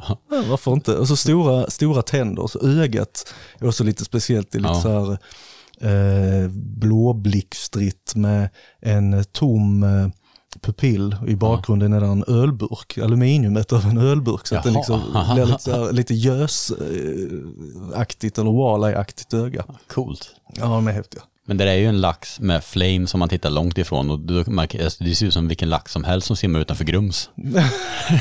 Alla där har ju flames i Värmland. Ja, mm. Ja, herregud, så roligt vi har. Nu ska vi, eh, ska vi ta en till eh, slovakisk delikatess här innan vi ger oss in och bryter ner lite vad lubbeland handlar om. Absolut. Mm. Här, Vad- min vad vän, ska du få något gott. Du trodde att det här var på något vis brödpinnar. Det ser ut som brödpinnar, ja. Ja, det här är slovakisk rökt eh, trådost. Oh, Det jäklar här vad är nice. ost i trådar, de är kanske, ja vad är de, en 15 centimeter nästan och eh, en rökt ost. Det ser ut som en binnikemask. Det ser ut som en binnikemask. en stor en jäkel. Här du. Du har inte jobbat i stall, då ska jag säga det stora tapeworms. Jag har faktiskt praktiserat på ett stuteri och har brottat ner ett föl. Mhm. På riktigt, ett skenande stort föl då, då. Och de pratar fortfarande om det på det stuteriet. Hur den sprang mot mig och jag liksom tog tag i det runt halsen och så ramlade vi omkull. Och när liksom dimman hade lagt sig så låg jag ovanför det här fölet och de bara wow. Sanningen är den att den sprang mot mig, jag tog tag i det, vi snubblade och den hamnade och jag hamnade över. Och så bara wow, vi har faktiskt aldrig sett någon brotta ner ett föl på det viset. Så jag bara tackar och tar emot. Jag tror de har någon sån här eh, liksom bronsstaty på mig med ett föl runt armen där när man kör in på det här anrika stuteriet idag. Föl wrestler. Mm, vad tyckte Det, du det om var det här? jättegott. Jag älskar ju ost. Eh, Och jag gillar faktiskt rökt ost. Eh, Det köper jag ibland på Mm. typ, ja men du vet man ska köra ostbricka hemma eller någonting. Ja. Det är rökta ostar. Det här hittar vi ju definitivt i Sverige, alltså smaken. Ja, smaken är Det har inte obekant. Nej. Men det, de brukar oftast fläta ihop det också. Gorbachiki. Ja, flätade ostar liksom. Det ser lite fint ut. Det kan vara olika rökta och så vidare. Getost, fårost, yadi yadi ost. Tänk att vara världsmästare på att fläta ost. Kan fläta 18 meter på en dag. Då är det inte så här flödeost, då är det flädeost. Uff. det var gott det. Ja, det var gott. Mm. Det ska vi få njuta av mer sen. Lite gnisslig när man tuggar den också. Mm. Det ska kännas som frigolit liksom. Det, det gillar jag. Supergott. Eh, då kör vi det. Om, vi ska, om du ska få presentera Lubbeland eh, lite snabbt. Mm. Kör det först och sen går vi in på djupet sen. Ja, okej. Va- Vad, vad, är Lubbe, vad är tanken med Lubbeland? Eh, Jag säger faktiskt som Lasse på Lasseland i eh, Skåne. Eh, Lubeland är min plats på jorden. Här har jag liksom hittat min frid, mitt eh, hem, mitt fiskeparadis, mitt Lubeland helt enkelt. Och eh, jag var ju, jag har ju alltid drömt om att bo lite så här avsides i nära naturen, nära mina fiskevatten. Ett, en av planerna till att flytta ut hit var ju faktiskt att komma närmare östkusten. Mm. Ironiskt nog har jag fiskat två gånger eller tre gånger liksom på östkusten sedan jag flyttade hit. För jag är mer intresserad av de här skogssjöarna här ute. Ja. Där ingen har fiskat i många på länge. Många är liksom, eh, ja det är inte så många som fiskar i dem, kommer inte åt dem riktigt. Men det gör jag med mina små eh, plastbåtar. Ja, Big pack-låda lå- båtar. Eh, Så att jag har intresserat mig mer av det. Så det här är egentligen bara liksom, ja, jag kallar det för Lubeland för att det är stort och det finns plats för vänner som är på genomresande och ska göra poddar eller fiskevänner som kommer och fiskar. Och eh, jag har alltid velat ha liksom ett ställe som man kan göra något med. Som kan bli något mer än bara ett hem. Eh, lite just det där ett eh, vuxendagis för sportfiskare och vänner. Ja. Och en vacker dag kanske jag kör eh, spöbyggarkurser här och så vidare. Eh, kommer kunna ha min lilla filmstudio, det är perfekt för mitt lilla FKP-gear-märke. Det är bara liksom, här, här, här, kan man, här kan man bygga något. Mm. Och har ju mycket platser. Mycket plats. Och det här hade jag inte kunnat göra någon annanstans än i en liten, eh, ja, låt oss kalla det döende by i Småland. Mm. För där finns gott om sådana. Och eh, det är därför jag också har, eh, jag ska köra en vlogg här nu, en serie som heter Lubeland-serien på YouTube. Mm. Kan, är det okej om jag pluggar den? Ja, ja, herregud. Du, men du hade också några, du har några avsnitt inspelade och typ klara. Så Oh ja. Det ska typ börja publiceras kontinuerligt framöver, eller vad är tanken? Tanken är att det ska släppas två gånger i månaden till en början. Ehm, har en 6, 7, 8 avsnitt inspelade, fyra är färdiga. Mm. Ehm, och det, det är liksom allt möjligt. Hejsan, välkomna till Lubeland. Idag ska vi fiska abborre och rensa rören i avloppet för att det har gått i sönder. Eller idag är den här och den här på besök. Och det är allt, allt från Filip Trång till Andreas Wikström och Martin Falklind är med. Och vi, ja, men det, det är bara skön vänner, gäster och VVS. Mm. Och ved. Du är liksom som Smålands, eh, vad, heter den där familjen eh, uppe i Stockholm som är så jäkla kända? Mamma är väl någon sångare och Bianca. dotter. Ja, exakt. Eh, vad heter de i efternamn? Wahlgren. Jaha, ja, ja. Det är som Wahlgrens värld, Ja, fast i. Småland. Fast hillbilly. ja. Eh, Där ved är hårdvalutan och eh, abborren det är liksom grädde på moset.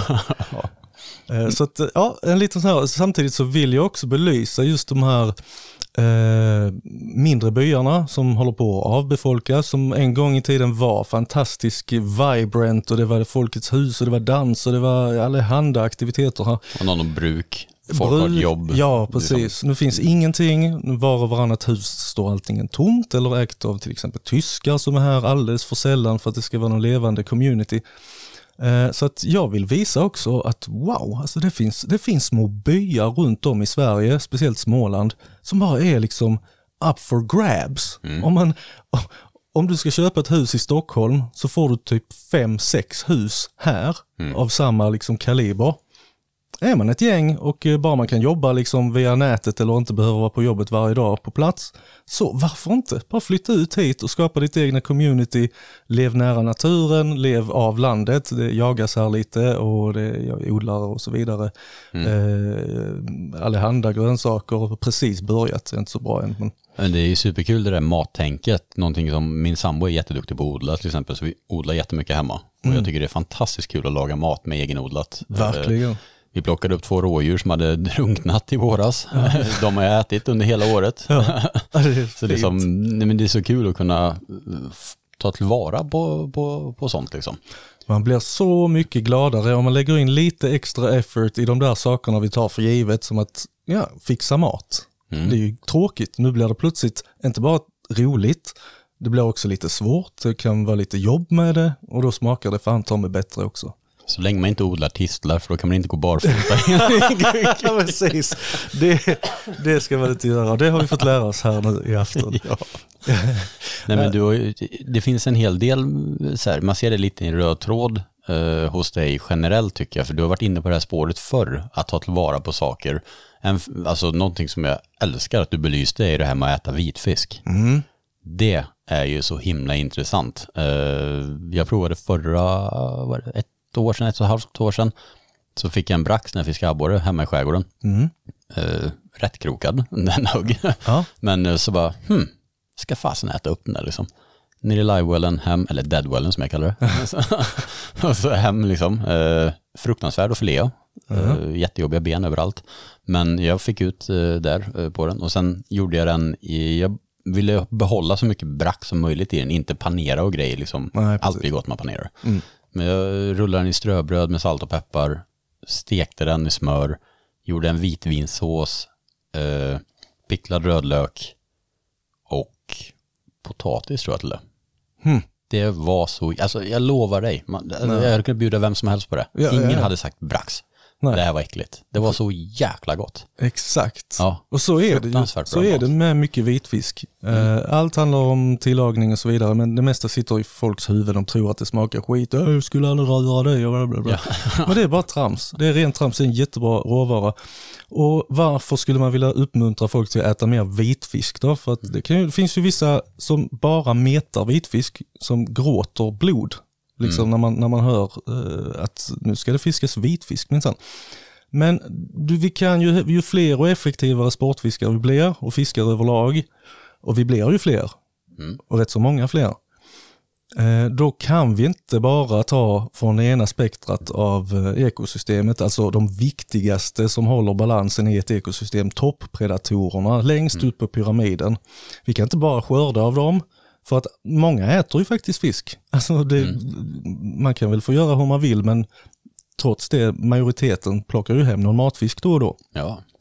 Och då kan vi inte bara ta toppredatorerna, utan då får vi faktiskt ta från andra spektrat av ekosystemet, alltså vitfisken, den som konkurrerar med predatorynglen om samma föda. Så om de tar, får övertaget så kommer det liksom, det är en jätteond spiral för ett vatten. Och det blir sämre och sämre förutsättningar för eh, toppredatorerna och vi får sämre och sämre vattenkvalitet. Och det har ju eh, liksom långa, långa konsekvenser för allt till fågelliv och eh, framförallt då allt djurliv under ytan. Men, eh, så vi ska inte vara med och skapa en obalans. Jaha, men ska vi inte äta fisk då? Är det bättre att köpa trålad fisk? Alltså, svaret på det till, i en viss specifik sjö kan vara, nej, nej här ska vi faktiskt inte eh, nacka fler abborrar. Mm. Här får vi låta det vara ett tag.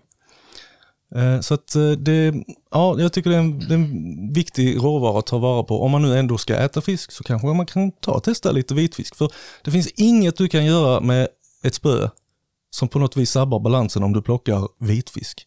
För de är gjorda i de nummerna, de är basfödan liksom för eh, predatorfiskarna. Så att du kan liksom inte påverka det genom att plocka upp några braxar. Plockar du upp en 10 kilos gädda så kan du absolut påverka i den lilla viken där så har du precis gjort ett utrymme för 10 stycken mindre gäddor till exempel och det kan ha olika typer av konsekvenser såklart. Mm. För då är det ingen 10 kilos gädda som kan äta upp till exempel den här en kilos braxen som är väldigt hög. Eh, ingen kan gå fri, producera barn i 20 år till liksom. Barn. Ja.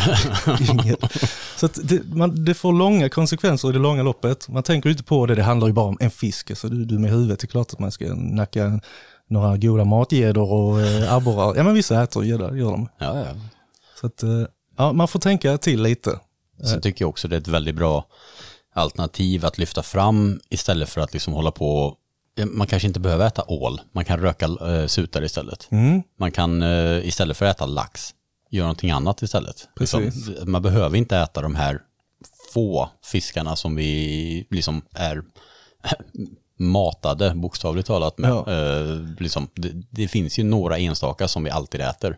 Behöver inte vara så. Skippa, ah, framför allt, skippa den där odlade laxen. Ja, det gud, är ja. helt värdelöst för alla på jorden. Nej men precis, och, och det är lite samma där med, säg då sutare. Det betyder inte per automatik att alla ska gå ut och kötta upp en massa sutare ur ett vatten. Nej, Men nej. i vissa vatten, där det är väldigt mycket sutare och de är magra, det är, de konkurrerar mycket om födan och så vidare, ja där kan det vara okej att plocka upp några.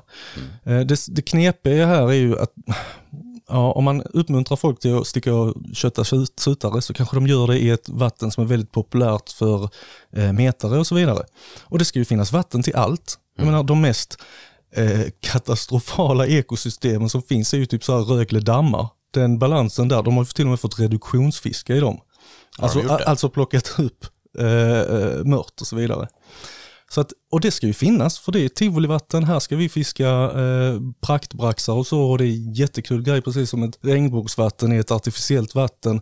Eh, det, det ska få finnas såklart. Så att man ska inte stampa ut i vilket vatten som helst och börja kötta sutare. Men i vissa vatten, absolut. Jag, gjorde, jag rökte en sutare här till jul och den smakar, den smakar fan ta med ål. Alltså där Det var, det. där var Mm. partier, det var samma liksom feta och feta alltså konsistens och samma, sa- samma sälta såklart för det har legat i saltlag och så vidare. Och eh, röken var där och allt. Det där var på riktigt, vi, de, min familj som fick smaka, de trodde de käkade ål. Ja. Eh, så att, ja, Och då, då kan man, kanske man kan strunta i ålen och köra en sutare istället. Om man nu måste ha den där. Ja. Nej men det finns ju alternativ till det som vi äter och Ja. som antagligen skulle vara bättre för ekosystemet. Oh ja. Alltså idag finns det ju eh, regler för hur ett vatten eh, ska vara. Mm. Och det är väldigt många vatten i Sverige som inte når upp till det. Eh, ja, det är EU-regler och så, men det är ju faktiskt satt av forskare och så vidare. Och många håller inte tillräckligt god kvalitet, så att man måste göra någonting. Och då börjar man fundera och man slänger i alla möjliga, eh, man kan, vissa planterar växter, vissa kör någon aluminium grej eller vad det nu är, för kan fucka upp det här. Men, men eh, reduktionsfisket verkar funka, alltså ha snabbast effekt. Om det är en överrepresentation, så för det första så stannar man upp all tillförsel av näring. Alltså man ser till så det inte rinner ut från eh, jordbruket och så vidare eller avlopp. Och sen så stoppar man fisket på predatorfiskarna, för det är de som ska sköta systemet från första början.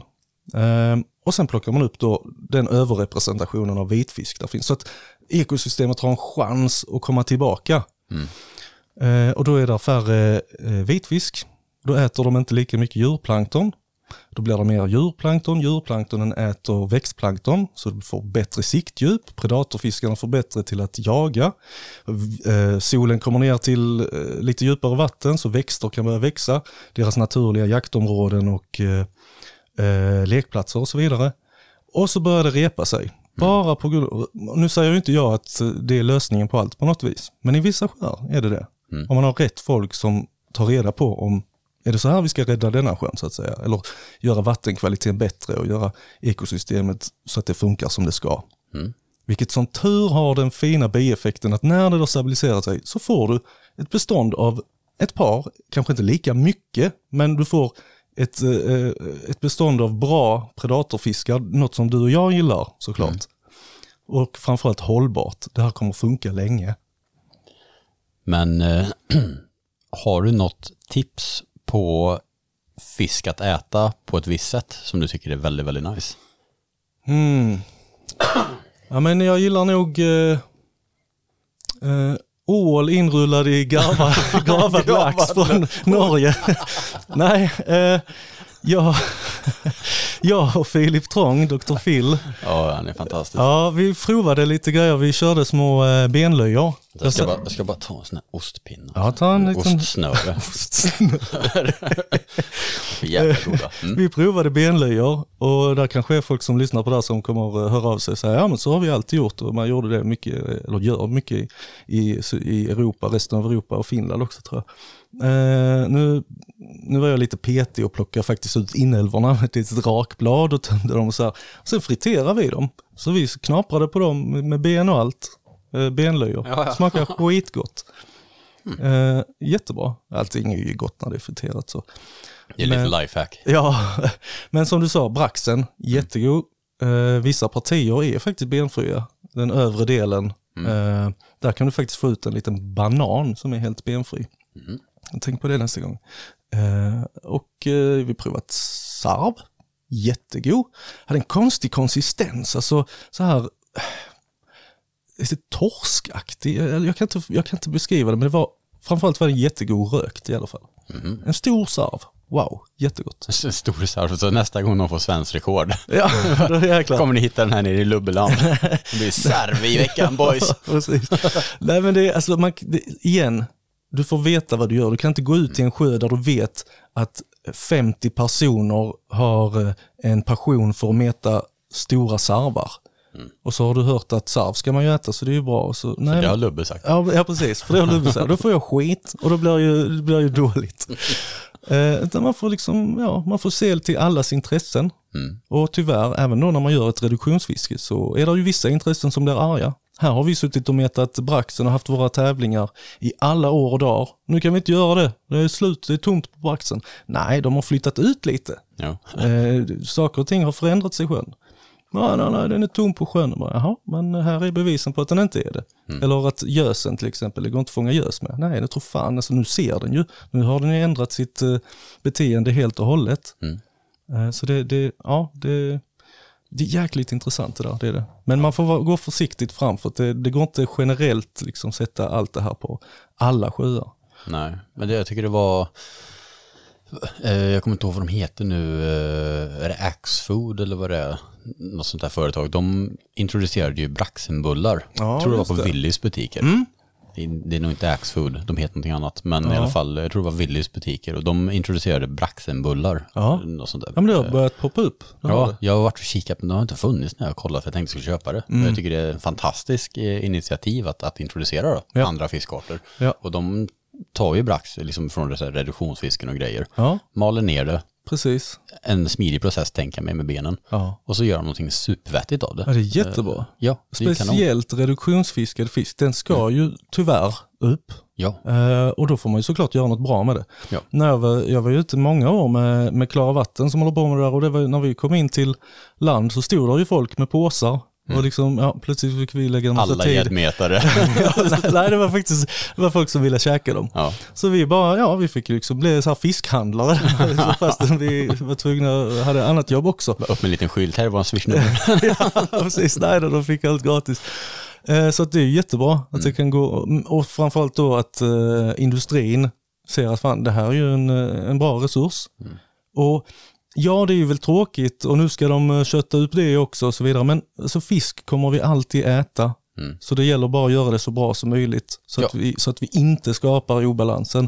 Eh, Det bästa vore om vi bara lät bli allt. ja.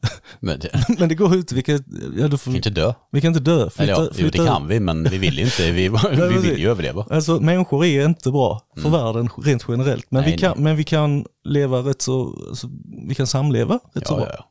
Men som sagt, jag, tycker det är väldigt kul att du lyfter det här med att, att sprida ut eh, konsumtionen på flera olika arter. Mm. För att det är ju stigma kring det där med, med vitfisk, att nej, det där äter man inte i Sverige Nej, liksom. precis. Men Fastän det var någonting man åt mycket av förr, braxen. ja, ja, kokt braxenhuvud. Ja, ja, ja det, och all, All, alla, Krigsmat. ja, allehanda alltså, maträtter. Uh, hur mycket Mm. bra på vitfisk som helst. Men det är superkul. Och, och någonting jag gärna ser mer utav. Så är Ja. det någon som har någon så här kanonrecept på, ja men någon udda fisk i Sverige. Du får jättegärna skicka till mig på timesfish podcast på Instagram. För jag är jättesugen på att testa mer. Så har ni inspiration till mig så bara kör. Mm. Kanske kör ett avsnitt där man snackar om olika recept. Jag hoppades på att ha faktiskt lite rökt eh, sutare till det, men jag hann inte. Det var alldeles för hastigt här, men eh, ja, jag ska göra fler äta vitfisk-filmer. Mm. Eh, Så det, ja, det, det ska bli kul. Jag ska försöka få skicka ut någon vitfisk till dig. Ja, Ja. kommer på posten så här, i juni. bara, nej. Smaklig spis. Nej men superkul eh, ämne. Eh, Ja. Ska vi köra en liten gång-gång eller? Ja, vi kör en Eh, liten gång vi får ha ett litet avbrott här. Jag Ja, malde på något fruktansvärt om det här med reduktionsfiske, men jag är lite passionerad kring det. Det var lite kul bara för att jag hade ju med Henke Olsson i podden här för några avsnitt sedan. Mm. Han jobbar ju för Sportfiskarna nere i Jönköping. Eh, Och han har ju en hel del koll på det där med klara vatten och Mm. reduktionsfisken. Så att eh, vi, vi, har precis pratat om det för några Aha. avsnitt sedan. Så det är lite kul att det benämns igen. Ah, så okej, att okej. de som inte vet vad det var, nu får de ju verkligen mycket kött på benen. Ja, kul. Men nu ska vi få kött på benen, herregud. Nu blir det kött på Ja. benen. Gunnel och Kjell, let's go. Gunnel och Kjell, vad har ni att ge oss? Då ska vi se. Att sikta högt är stort. Att sikta rätt är större. det är det fan Tobbe. Det är helt otroligt, det är en sån här visdomsgrej per sida. Ja. Det är bara det liksom. Ja. Eh, det slöseri på papper skulle jag vilja säga, men eh, Ja, det är man det. kan komprimera det. Det är inte hållbart. Åh gud. Ja, det är helt fantastiskt, jag älskar den här lilla boken. Det här, det här är som sagt det bästa köpet 2023. Ja. Ska vi ta och käka lite mat? Har det börjat pipa där ute nu? Jag vet inte. Vill du ta av dig lurarna och lyssna? Hej. Hepp. Kör vi en till ord på vågen, ord på vägen. Ja, alltså vi kan ju ta deras eh, eh, best of ord på vägen nummer ett. Några axplock ur. Ja, från första boken. Ja, den har, har vi här längst bak. Jaha. Det är helt Det fantastiskt. är lite så här, eh, en liten uh, säljande trailer där i bak liksom, för att ska köpa ettan också. Ja, precis. För er som missade ettan. Oj, den här, den här är bra. Den här är bra. Var beslutsam när du funderar på att göra något gott. Ja, fan. Jaha. Ja, det är så mycket uppenbara saker alltså. Det är helt fantastiskt. Den här är faktiskt bra. Den här ska de ha en eloge för. Det är ingen skam att vara clown. Bara man vet om att man är det. Fan, jag känner mig väldigt träffad. Jag med. You got me, you got me Gunnel Källsvärd. Han den var riktad rakt in i hjärtat på mig alltså. Du kan vara pajas allt du vill, bara du vet att du är en jävla pajas. Precis. Fan vad goda Men- de här oströmmarna var. Men nu kommer vi lite mer lokalt här då. För att Okej, ska vi köra lite, vad är det där då? det här är eh, Emo-mejeriets smör. Ett lokalt mejeri som gör världens godaste smör. Jag är inte sponsrad av den, ta det lugnt, men jag älskar lokala liksom, förmågor. Och eh, det är faktiskt det enda smöret, man kan ta en eh, kniv, skära loss en bit av smöret, stoppa det i din mun. Varsågod, Daniel Nilsson. Det lät för övrigt som att man skulle få med ett rakblad med det här, för när du sa att det var från emo-mejeriet. Ja, de, är, alltså, de är så bra. Va? Right? Tänkte jag steka något gott med det här eller använda det tillbaka eller kanske bara bre det på din macka. Det här är så gott smör. Det var väldigt gott, men jag fick en hel mun full med smör. Ja, det, det, ska, Det var mycket smör. det ska gå. Det var mycket smör. Smörar du för mig här? Eh, Det här får du med dig hem för jag brukar faktiskt ge alla en eh, lokal produkt. Så Jag får ta med mig smör hem. Du får ta med dig smör hem. får du lösa på något vis. väl det vi Jag lägger den i taktältet bara. Håller sig kylig hela vägen hem. Ja, Helt fantastiskt. underbart. Det var jättegott. Men det var också en mun full med smör. Ja, det var det. Mm. Men gott. Ah, så gott, så gott. Jag tar inte lite smör för jag vet redan hur det smakar, men jag tar lite av den här Mm. treskan.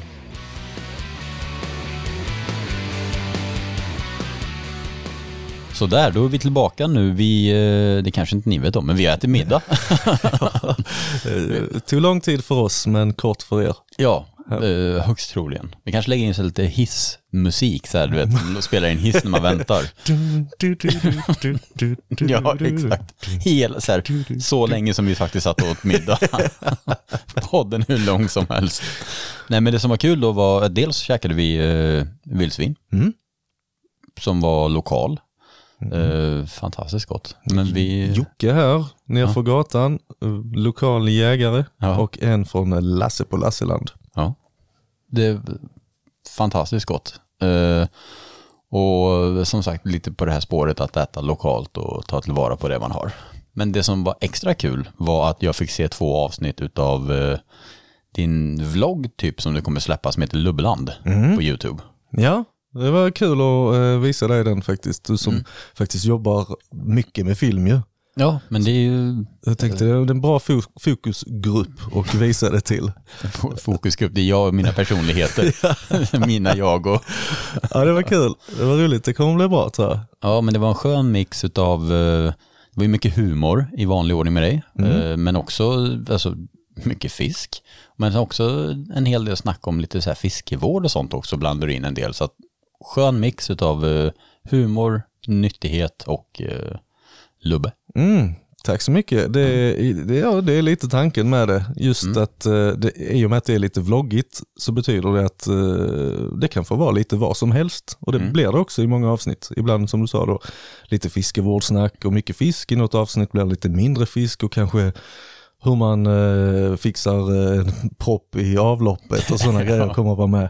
Och lite allt möjligt vad det innebär och, ja, att bo i ett hus och hur det är att bo på Lubbeland och Mm. som sagt, vill gärna använda det lite också till att visa folket eh, här ute, precis som du själv. Du bor ju också lite på vischan, fördelar och så vidare. Men det är superkul. Och när kommer det här att släppas?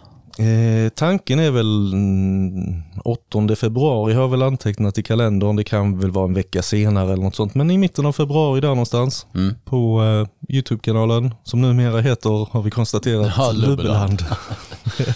Ja, men det här, eh, jag är inte säker på när det här avsnittet, när jag hinner få ut det. Nej. Men eh, ja, 2024, någon gång i februari. Ja, ja men det är antingen så eh, följ gärna Lubbeland på Instagram så eh, kommer det komma en massa roliga småklipp och sånt som inte var med i serien. Ja. Eh, och så kommer man få bli varse om när det sänds framförallt kanske. Mm. Och det här, du hade fyra avsnitt klara Jag tror du nämnde det förut, hur många avsnitt handlar det om som du redan har spelat in? Mm, nej, men nu har jag nog spelat in en sex, sju stycken. Mm. Ehm, och sen blir det ju mycket sticka ut själv med 360-kamera, och lite en fast kamera och kanske lite GoPro och försöka få lite ensamfiske också. Mm. För här är ju så mycket vatten som det inte fiskats i på rätt så länge. Det är sällan det fiskas i, de är nya vatten för mig. Det är, det är därför jag är här. Jag vill ut i skogarna och utforska eh, sjöarna. Mm. Och det tänker jag, det kan ju vara kul att få följa med på kanske.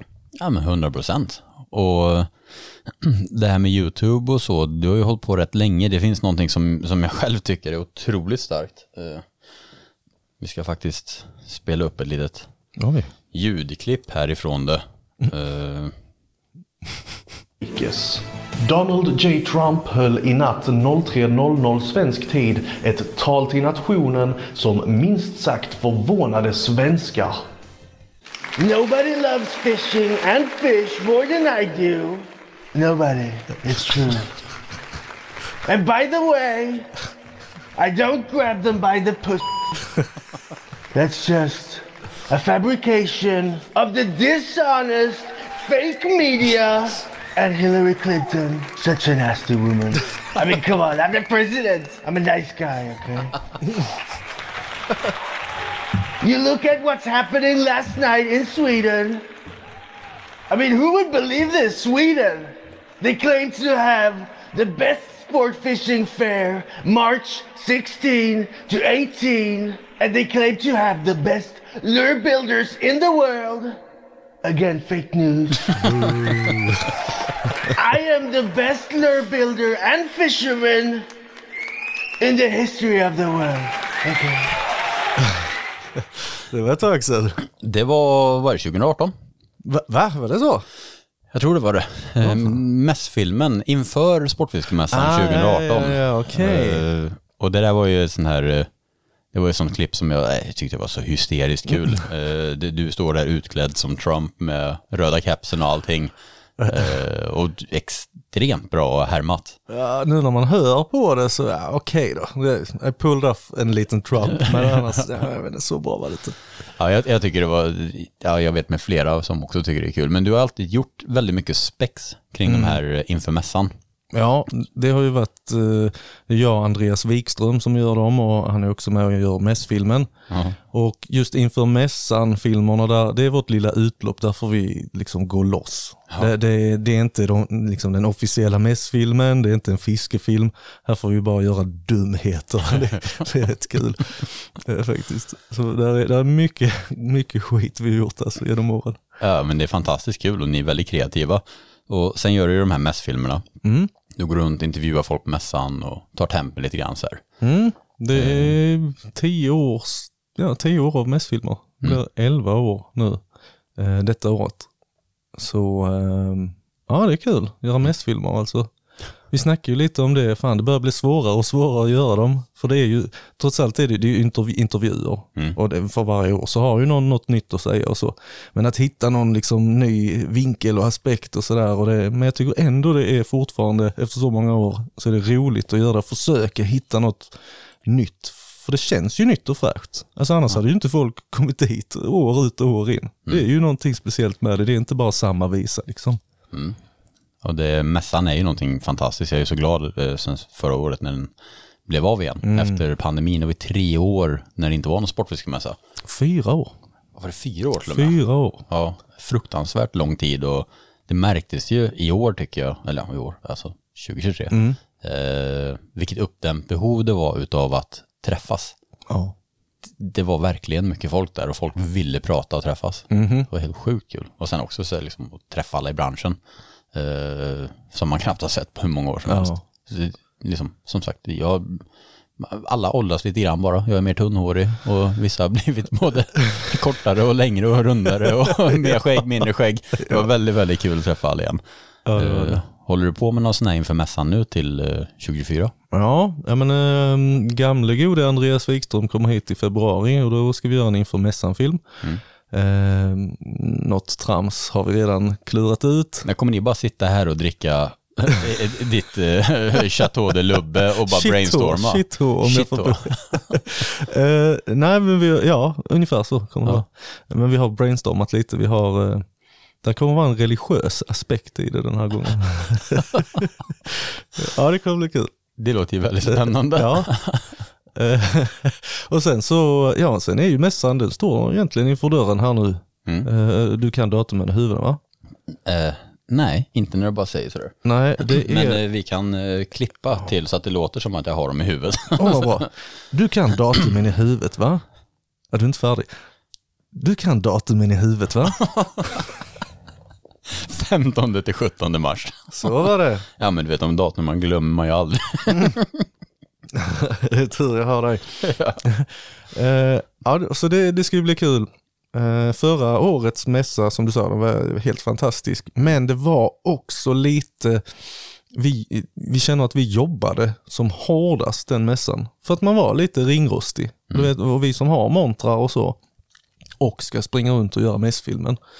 Um, nej, vi fick jobba hårt så vi, vi blev fan rätt slitna. Så det, den här, det här året känns lugnare, vi har koll på det, nu, har vi liksom, nu är vi varma i kläderna, även om det var ett år sedan. Så att eh, jag ser jättefram emot den här mässan. Mm. Det ska bli riktigt kul.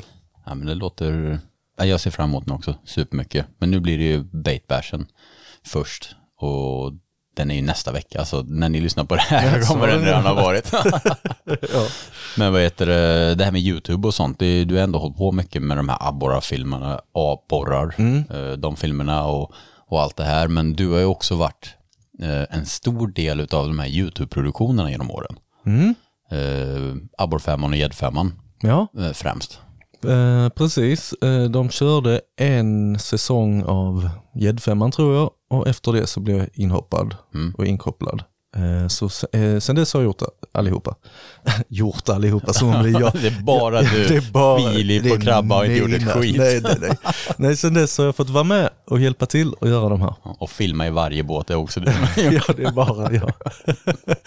Nej men det är superkul. Ja, det är jätteroligt. Eh, dels att jobba i lag på det viset, för det är jag inte van vid. Jag är van vid med en kameraman eller själv. Mm. Eh, och jobba så många och så duktiga eh, liksom filmare och eh, producenter och att få hjälpa till att medproducera och bolla idéer och fixa och ibland lösa saker både på plats och framförallt när det ska klippas som är det stora jobbet. Du vet ju själv, ni fiskar i fyra dagar, ni kanske har någon vilodag eller tre dagar och har någon vilodag. Och sen börjar det stora jobbet, månader och månader av klippande och det, allt ska kollas igenom och, och Eh, det ska ehm, korrektionskollas och sen så ska jag hitta på vad vi ska säga och jag får tips då från Filip eller Berger eller ett tag var det Kim också som klippte dem. Och så ska man eh, ja, försöka få något bra flow och lyssna på musiken och känna energin och se till så att man inte är "Wow, wow, wow, all over the place utan man får hitta någon typ av läge som vissa älskar och vissa hatar. För att sätta någon typ av liksom kompressor på sin röst så att det också blir trevligt och roligt och mycket känsla och ja du fattar. Ja, vad sjukt det var att se dig när du gör den rösten, för jag har ju bara hört det i alla produktionerna. Bara, För mig är det min röst, men jag koncentrerar mig på att liksom hålla den inom ett visst, eh, ja jag vet inte, alltså en viss känsla och, och eh, viss, eller, nu- jag kan ju tydligen ingenting om ljud här, men jag vet inte vad det heter. Men man, Decibel? Nej. nej, men en Mm. pitch är helt fel. Ja. Utan, eh, Jag kan ingenting om ljud heller, för jag jobbar med podd. våglängd, Ja. så, så tror jag att någonting är rätt där. Försöka hålla det ganska... Mm. Ja, precis. Det, det, ska, det ska låta på ett visst sätt, tycker Mm. jag i alla fall. Um, så det, det har varit jätteroligt och mycket jobb med det. Kul att vara på plats, du vet ju själv hur det är. Mm. Eh, har fått förmånen att faktiskt vara programledare också och skicka iväg teamen på uh, sjöarna då, varannat avsnitt. Mm. Ehm, och sen- Varannat år? Ja just det, ja, eftersom det, ja, är ju en dag är ju... en dag i två. Ja. eh, Exakt. Jag tänkte helt fel. Och sen så eh, när man har gjort det och alla sticker iväg, snabbt upp med drönaren, försöka få med starten. Och sen så eh, Det är hela dagen handlar om att få in koordinater från alla båtar. Var är ni? Var är ni? Var är ni? Så kör jag runt med bilen hela dagen, försöker komma till närmaste ställe. Man krälar genom eh, liksom, eh, berg och stenar och eh, tjock vegetation. Man kommer ut till stranden, flyger upp till drönaren och så ser man att de, ja, de ska byta spot. Så det är bara hoppa in i bilen, köra iväg, var ska ni? Säg till när ni stannat. Och så försöker man få, eh, få dem på film under hela dagen. Och så mycket som möjligt av alla teamen såklart. Du får vara med porta båten och åka jagare. Kommer om tre timmar. med min sex hästars motor. ja. Alltså, det har varit en fantastisk eh, resa, det har det. Jätteroligt att vara med. Men det är kul att se med alla de här produktionerna. Tycker det har, det har funnits många. Nu är väl Abborre 5 och Edfemman lite på is. Mm. Eh, eller jag vet inte. Jag det- vet faktiskt inte riktigt vad som händer med det. Eh, Jag vet att eh, för, för en del av oss så är det slut i alla fall. Folk har hittat lite andra fasta jobb och sånt. Och, ehm, ja, det bara blev så liksom att det, det hade spelat ut sin rätt lite och det är ju inte vi som, vi bara producerar det. Så jag, jag vet faktiskt inte hur länge den pausen kommer att vara, men det kommer säkert igen, det, det vet jag inte. Ja, nej, men det, det är fantastiskt det här utbudet med välproducerade, både de här tävlingarna, men också alltså alla YouTubers, jag har nog pratat om det förut i podden, men det var många duktiga YouTubers det finns nu. Ja, alltså, gud, ja. vad mycket man kan titta på, vad man än tycker om, man kan lära sig så Mm. mycket. Eh, och det har jag tjatat om förut, så det behöver jag inte tjata om nu då. Men Ja, jag, jag kan tjata om det.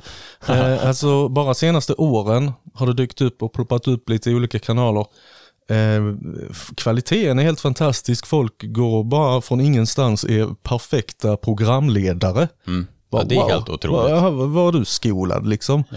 Ja. men, eh, jättefint. Och som du nämnt i andra poddar så eh, mer sånt här. Alltså, allt sånt här det bara bidrar till att folk blir mer informerade, folk får upp suget och ju mer content där är, ju mer Eh, ju enklare är det ju för folk som vill ha reda på saker. Du kan bara söka på någonting nu på svenska och faktiskt hitta det, för så mycket content är där. Så Ja, kan- det är helt otroligt. Ja, det, ja, det är jättebra. Mm. Fantastiskt. Det är en kul utveckling vi har sett de sista ja, tio åren har det väl varit Mm. Ja. att det har blomstrat ordentligt. Ja. Eh, Men det går inte alltid som man har tänkt sig. Eh, Vi har eh, ett segment som heter Hej vilt i den här podden, som många lyssnare vet. Och jag avslutar ofta med att en gäst får läsa upp en historia, men ibland går det inte jättebra för gästen. I förra avsnittet, med, som, förra som är publicerat, med Mikko, fick jag delge eh, när jag var i Madagaskar. Mm, just det. Så eh, du ska ju få läsa en insänd historia sen. Okej, okej. Mm. Och så ska jag snacka lite om din dröm och, och lite andra grejer också. Men jag tänker nu är det läge för att, eh, för du sa att du kanske upplevt något lite hej vilt läge. Ja, ja, alltså jag tänkte på det och har jag ett hej vilt läge eftersom eh, 90% av allt handlar ju om eh, liksom, det som händer ur, den, ur pastejköket så att säga. Så tänkte jag, jag får väl, har jag haft någon skithistoria liksom? eh, Och, och, ja, den bästa jag kan komma på, och den är kanske inte bäst, men för mig Så här är min bajshistoria då antar jag.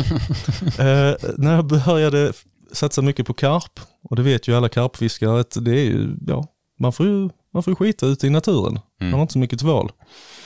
Och jag har haft så svårt för detta, jag kan inte.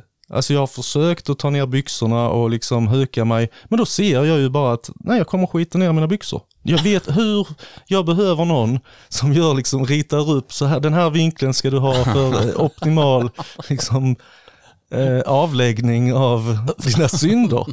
Och jag vet inte hur man gör, så jag, jag har inte det i mig. Jag vet inte om det är något fel, om jag felkonstruerad rent så här fysiskt, att det, det bara går inte, jag ser.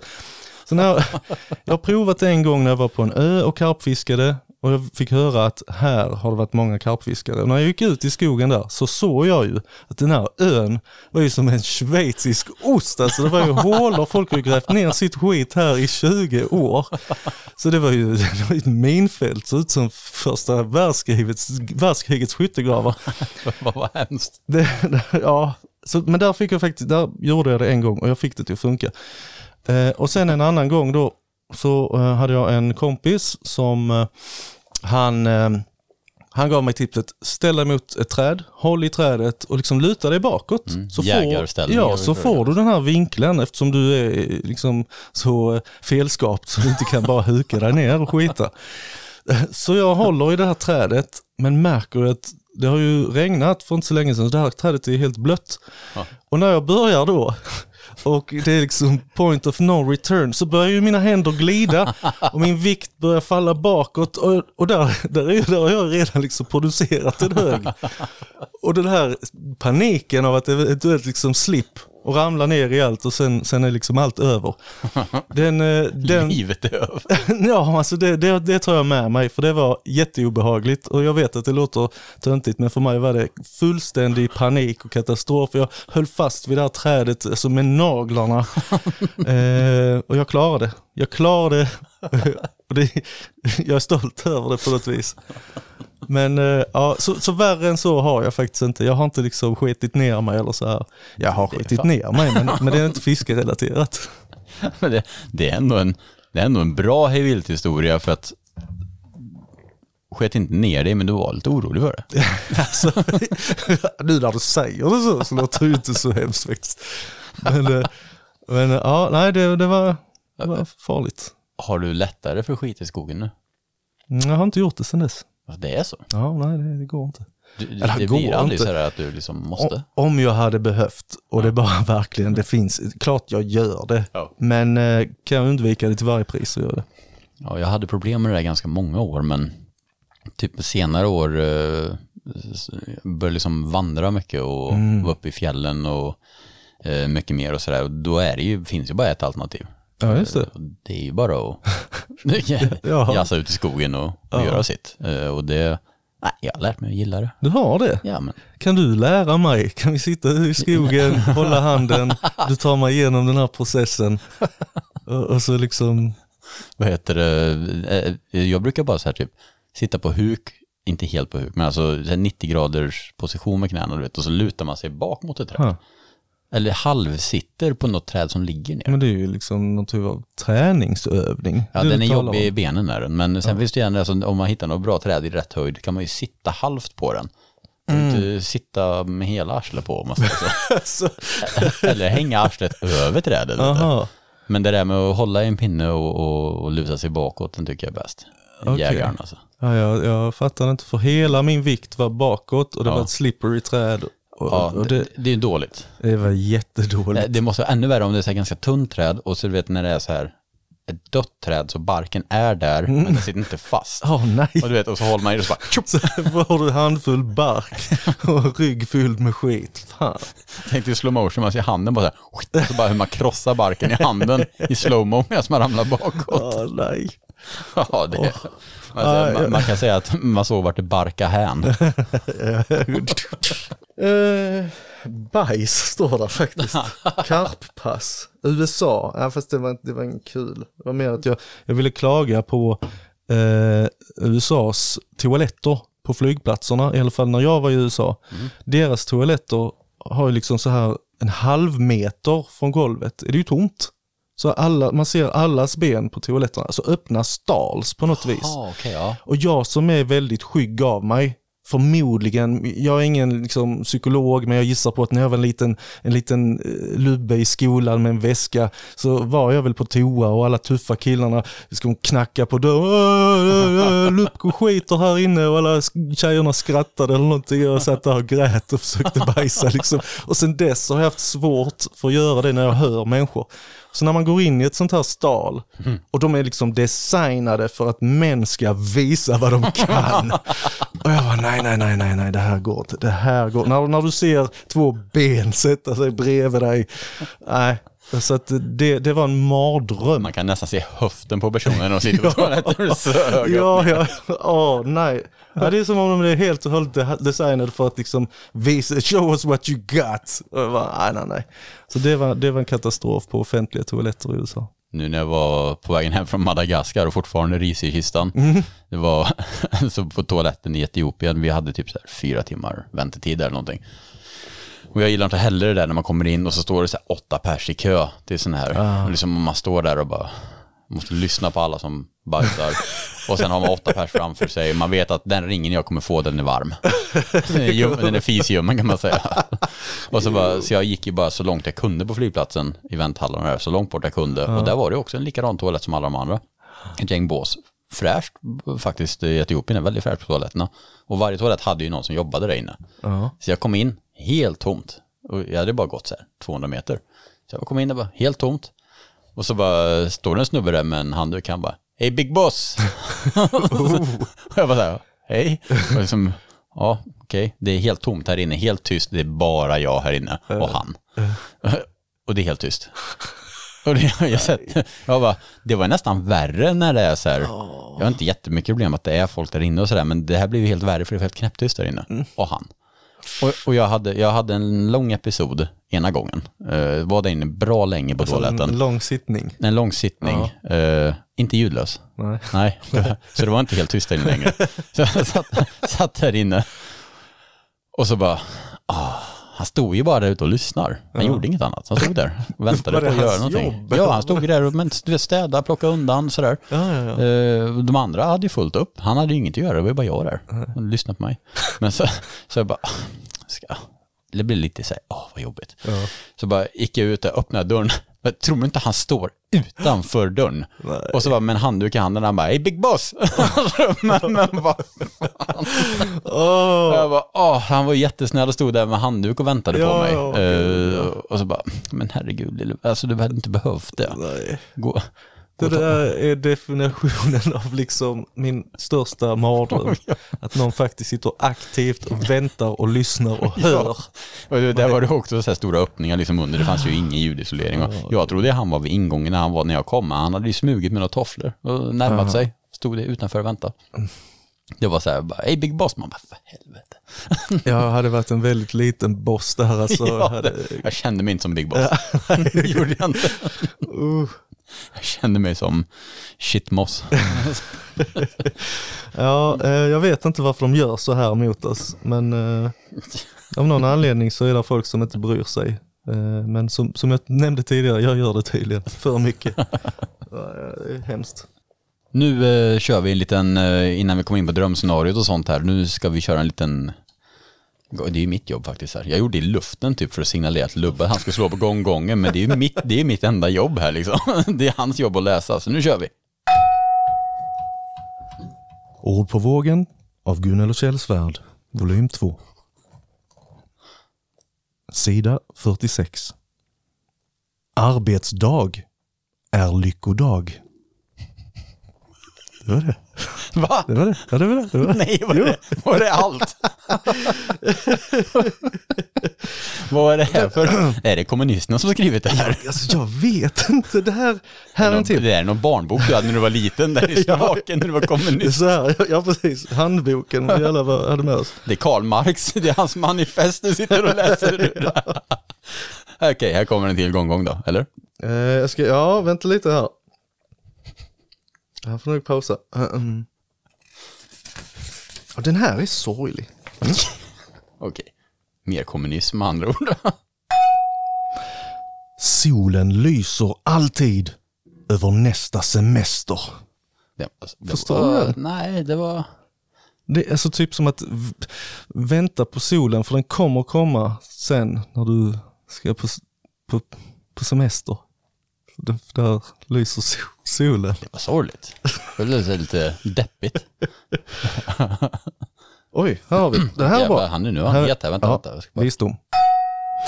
Trasigt rep kan knytas ihop, men knuten sitter kvar. Det var det djupaste faktiskt. Det var faktiskt bra. Gunnel och Kjell, Svärd. Litteraturpris till er. Han får Pulitzerpriset.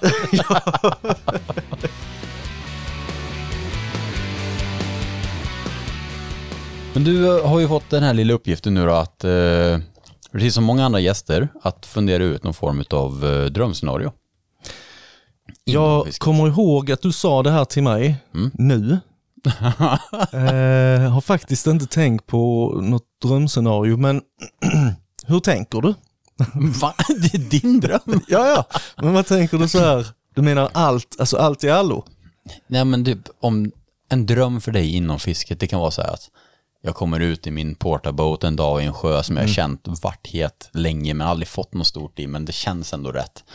Och sen den dagen jag kommer ut där då känns det så här helt perfekt men dagen börjar segt och ja, känner nästan att det, Men så är det mer Ja, men specifikt inom fiske. ja inom fisket. Uh, Ja, jag tänkte du. väl ta någonting annat också men det är så irrelevant. Ja, alltså... ehm, Eh, nej du, alltså min dröm är väl egentligen att bara allmänt få fiska mer, att hitta ett eget vatten. Eh, jag har, ehm, man kan prata och snacka mycket om liksom östkustabborrar och de och de abborrar och jadi jadi. Eh, och det, it's all fine. Men det som skulle vara riktigt, riktigt gött, jag värderar inte det mer eller mindre eller så, men för mig hade det betytt väldigt mycket att hitta en sjö någonstans, gärna här i trakten, och dra någon, alltså riktigt stor borre. Mm. Riktigt stor borre. Och visst, det är en klassiker. Ja, stor borre. Det funkar lika bra med att hitta liksom en skogssjö med, med lite kiloborrar, så som jag fiskar nu. Mm. Men att få den där riktigt, riktigt feta i en insjö, i en sjö som man själv, helt och hållet själv hittat. Mm. Det är nog, eh, ja det är nog fan, det är drömmen liksom. Ja. Och det har man ju gjort, det har vi alla, eller alla, men väldigt många har gjort det. De har tagit sig ur, de har eh, struntat i kanske och åka där det är hett just för stunden. Och så lyckas man få då en, en, en kilo bara, 900 grammare och bara yes, det här funkade. Och nästa steg, för det har jag gjort här i trakten nu. Nästa steg är att jag vill ha liksom en, en, en riktig kloss. Och det kan vara, det beror på vad det är för sjö. Det kan vara en 1700 så är det en gigantisk i den. Men här är ju två kilos i insjöarna också såklart. Ja, en två kilos är väl en, en dröm för många insjö och speciellt kanske att fånga utan någon större hjälp av ekolod också. Mm. Men alltså, får man en fisk på så här 1600 gram uppåt i en insjö Ja, utan att prick, prickskjuta den, Ja. det är ju en megabedrift. Ja. Speciellt om man kan fånga, alltså att man har det i sikte också liksom. Ja. Eh, och, och lyckas ta en sån, det är sjukt häftigt. It com, comes down to liksom att där är så få av dem i en sjö. eh, versus andra ställen dit man söker sig om, vi, om man vill ha liksom stor fisk. Vill ha, vill ha, du ska, det, så lätt är det inte. Men, men du vill ge dig så stora chanser för, som möjligt på en stor fisk. Då åker du till vissa ställen, vissa perioder. Ja, det är som med allt fiske. Som med allt fiske. ja.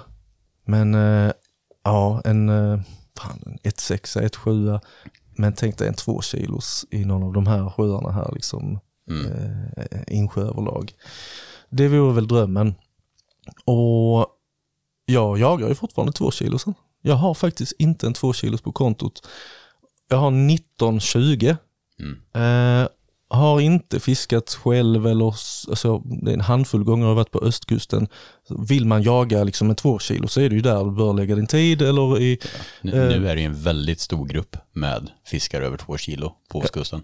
ja, På ja, vissa områden. ja. Väldigt många individer. Så är det det som är huvudmålet så är det ju där man ska hänga såklart. Ja. Och du behöver inte få det för det, eh, alltså fånga en två kilos för det, men du ökar ju dina chanser om du är på rätt ställe såklart. Ja.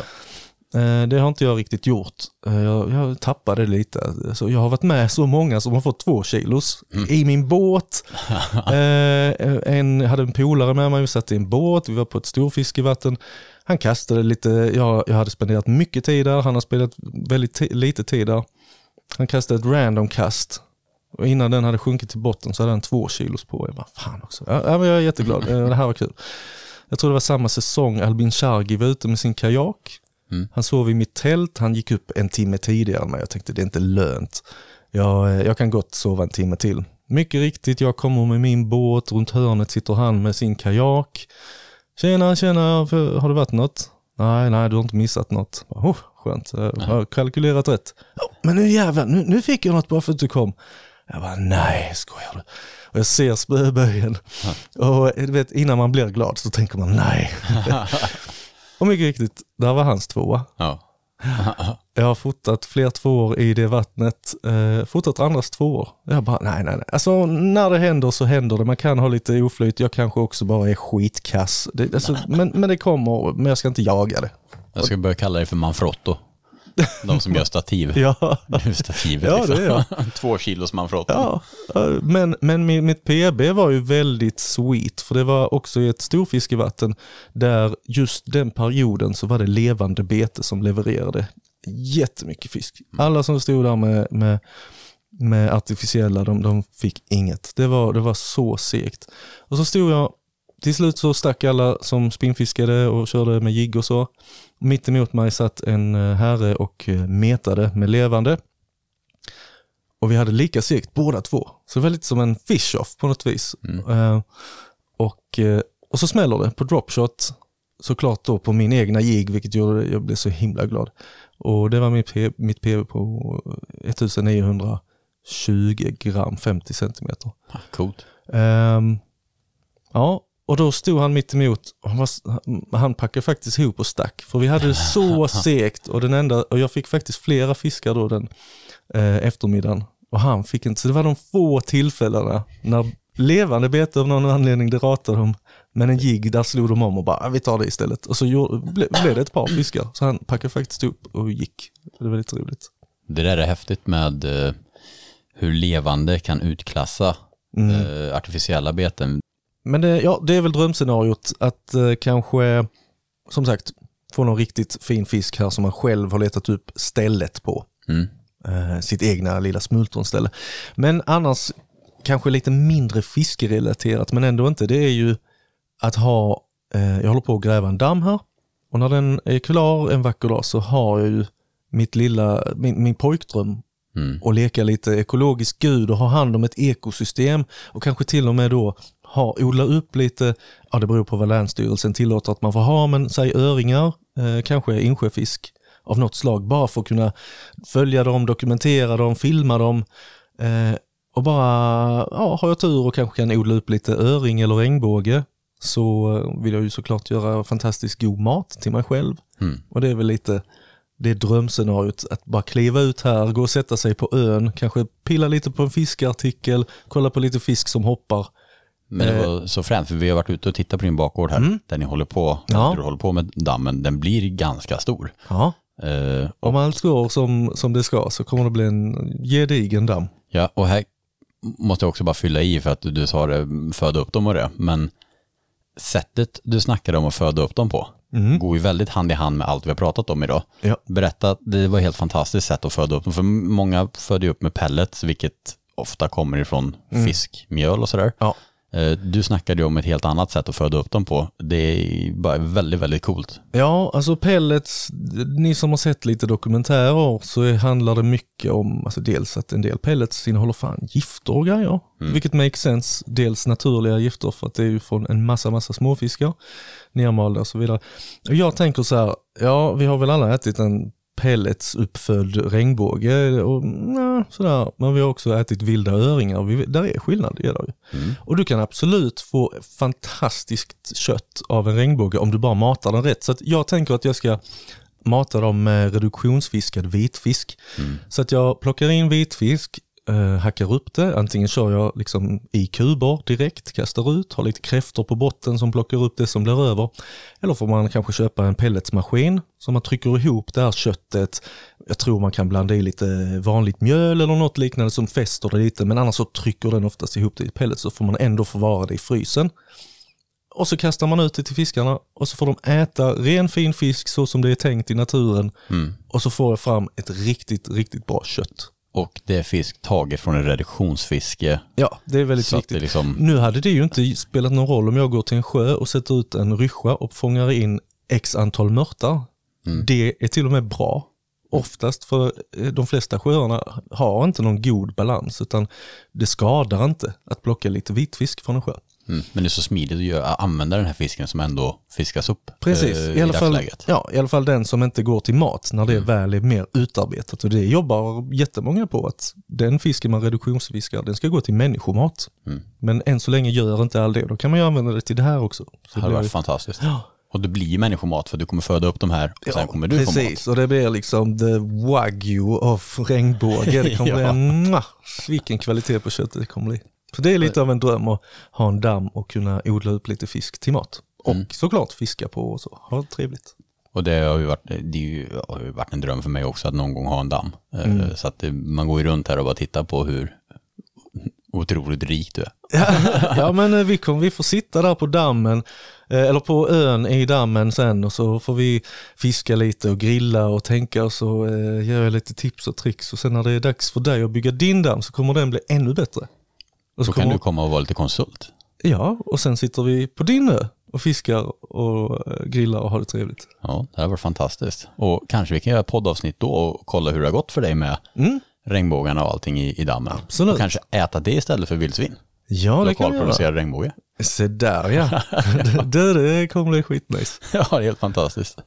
Ja, du har en stående inbjudan till framtid eh, regnbåge på Lubbeland. Fan, det låter ju, aldrig blir så glad över att bli erbjuden regnbåge. Ja, precis. Åh. Vill Ja. du ha min pelletsbåge? Nej tack. Ja, de är inte så tasty alltid alltså. Nej, Men det är samma där, det går ju till att laga en pelletsbåge till, ja det blir väl gott men Ja, nja, det är okej. känns inte rätt heller när vi vet vad det är i pelletsen. Nej. Och var man har fångat det och hur och nja.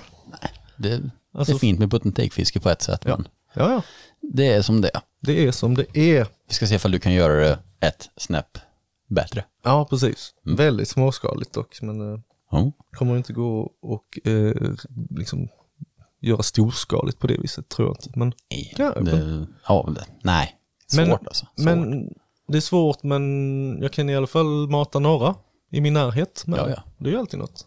Du åker runt och kastar braxpellets i sjöarna här omkring. En öppen på, påvebil här i Rosengfors. Åh, folk står längs kanterna och applåderar och tar emot de här. Och de bara, vad fasen vad luktar de henne? Vad var det där för någonting? Jag trodde det var karameller. Nej, nej, nej, det är regnbågar. Åker runt med så här pelletsbil istället för en hemglassbil här. Hem, hembraxpellets. Åh, gud, jag står här med sån t-shirt gun fast det kommer ut regnbågar i crowden. Wow. Vagyregnbåge. Ja, ja, det kommer bli jättebra tror jag. Det, det är en dröm i alla fall. Sen får vi se hur, hur det blir och hur långt jag kommer. Men Fantastiskt kul. Nu avslutar vi drömscenariot med lite dröm, eh, drömcitat. drömcitat. Dröminspirationsgrej här då. Vänta. Är du, har du hittat den? Eh, nej, Det blir Peter nu. ja det har fan blivit petig. Sida 94. Gunnel och Källsvärd. Ta vara på ditt liv, för nu är det din stund på jorden. oh, goodness gracious. De måste göra en trea. Jag väntar på trean. Vi, vi, vi måste, alltså ettan finns ju där ute Ja, redan. den ska hittas. Det kommer att vara mitt löfte för 2024. Jag ska leta igenom alla böcker på alla loppisar och försöka hitta ord på vägen. Ordspråk, talesätt och tankar by Gunnel och Källsvärd.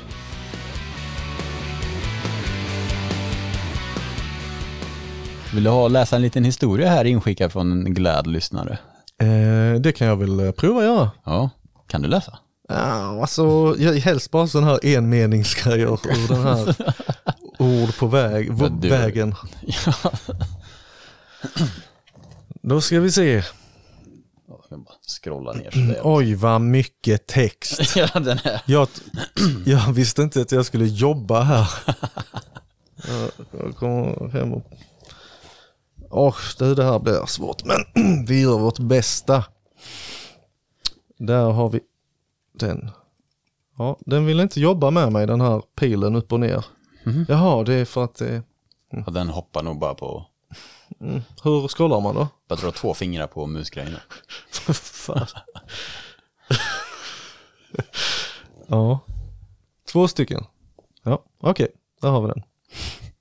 Gud, jag är så gammal. Hej vilt! Tjenare Danne! Tack för en grym podd. Här kommer min sjuka story. Hoppas den uppskattas.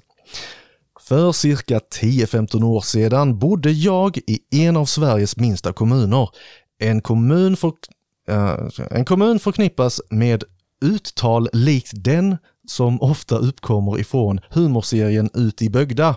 Ha- Har du sett den serien? Ja, Så jävla rolig från eh, Västgötaslätta. Ja, det, det är fint. Uh, ska vi se här. vi, snackar, vi snackar såklart Skaraborg. Fan också, jag sabbade den. Skaraborg, sa man så? det var med göteborgska. Ja. Um, ska vi se här. Ja, du stavar ju så konstigt här. Uh, Skettlukas paradis. Did I do that right? Sketluktas. Sketluktas. Sketluktas. Sketluktas. Okej, okay, jag kan inte dialekter så bra. Eh, kanske du som ska läsa det nästa. eh, varför jag hade valt att bo en period just i denna kommunen kan man eh, ju då undra. Eh, men det var så att jag råkade vara helt okej okay, eh, på att stoppa hockeypuckar. Jag var alltså ishockeymålvakt som hade eh, varvats till ett lag där man eh, tog traktorn till ishallen och man fick eh, lön i form av morötter. Okay. Ville man ha status i byn så snackade man om hur mycket hektar mark man hade, vem som gjorde bäst hemkört, hur stor klasen med Wunderbaum var i bilen. Ja, ni förstår nog hur snacket på stan gick. Eh, hur, så, hur, hur, som så hade alltid intresset för fiske funnits i bakgrunden av ens karriär som bur, vad står det? burväktare. Ja, målvakt då. Burväktare. Burväktare. Bra ord. Ja, det är bra. Mitt intresse för eh, fiske började redan som liten. Eh, när man eh, var ungefär lika lång som en eh, tokfrontad 80 plus-gädda. Minns så väl när man eh, eh, hojade ner till hamnen med sina polare för att eh, kastmeta med mask efter abborre. Men när, när åren gick så kom intresset mer och mer in på gäddfisket. Nya metoder kom fram, bland annat en metod som jag själv tyckte såg förbaskat kul ut. Jerkbait, jajamän. Alla har väl eh, sett den legendariska rulle ifrån eh, Eriksberg, ja det har vi. Sen dess har alltid gäddfisket legat mig varmt om hjärtat. Tror många känner igen sig när eh, man som ny i en stad slash by man flyttar till är att man är väldigt nyfiken på att utforska nya heta vatten att fiska i. Givetvis var det så även för mig några snabba inzoomning, inzoomningar på Google Maps och Vips så hade jag hittat en som en å som eh, passerade staden. Den måste ju bara testas. När det kommer till gäddfisket så har jag själv alltid förknippat det eh, att det ska ske från eh, båt. Så jag hade eh, hört mig för och fått tag på en mindre eka runt fyra meter. Perfekt tänkte jag.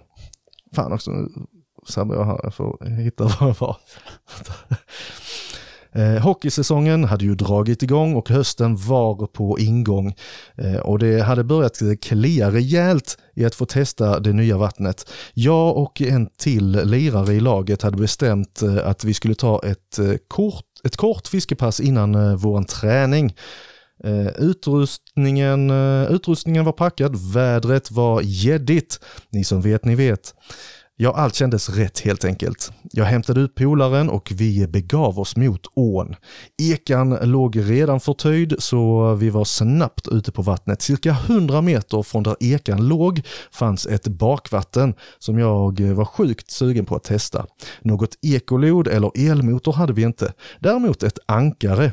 Vi kastade i och vi fäste perfekt kastavstånd in till bakvattnet. Eh, håll i dig nu, sa jag till polaren. Eh, det tog inte många kast förrän det small på. Några fina gäddor kom upp och vi var lyriska. I detta bakvatten så fanns det en mindre vassrugg. Jag tänkte att där måste ju stå en gädda.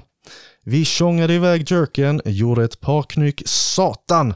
Jag satte mig i botten, sa, sa jag till polaren.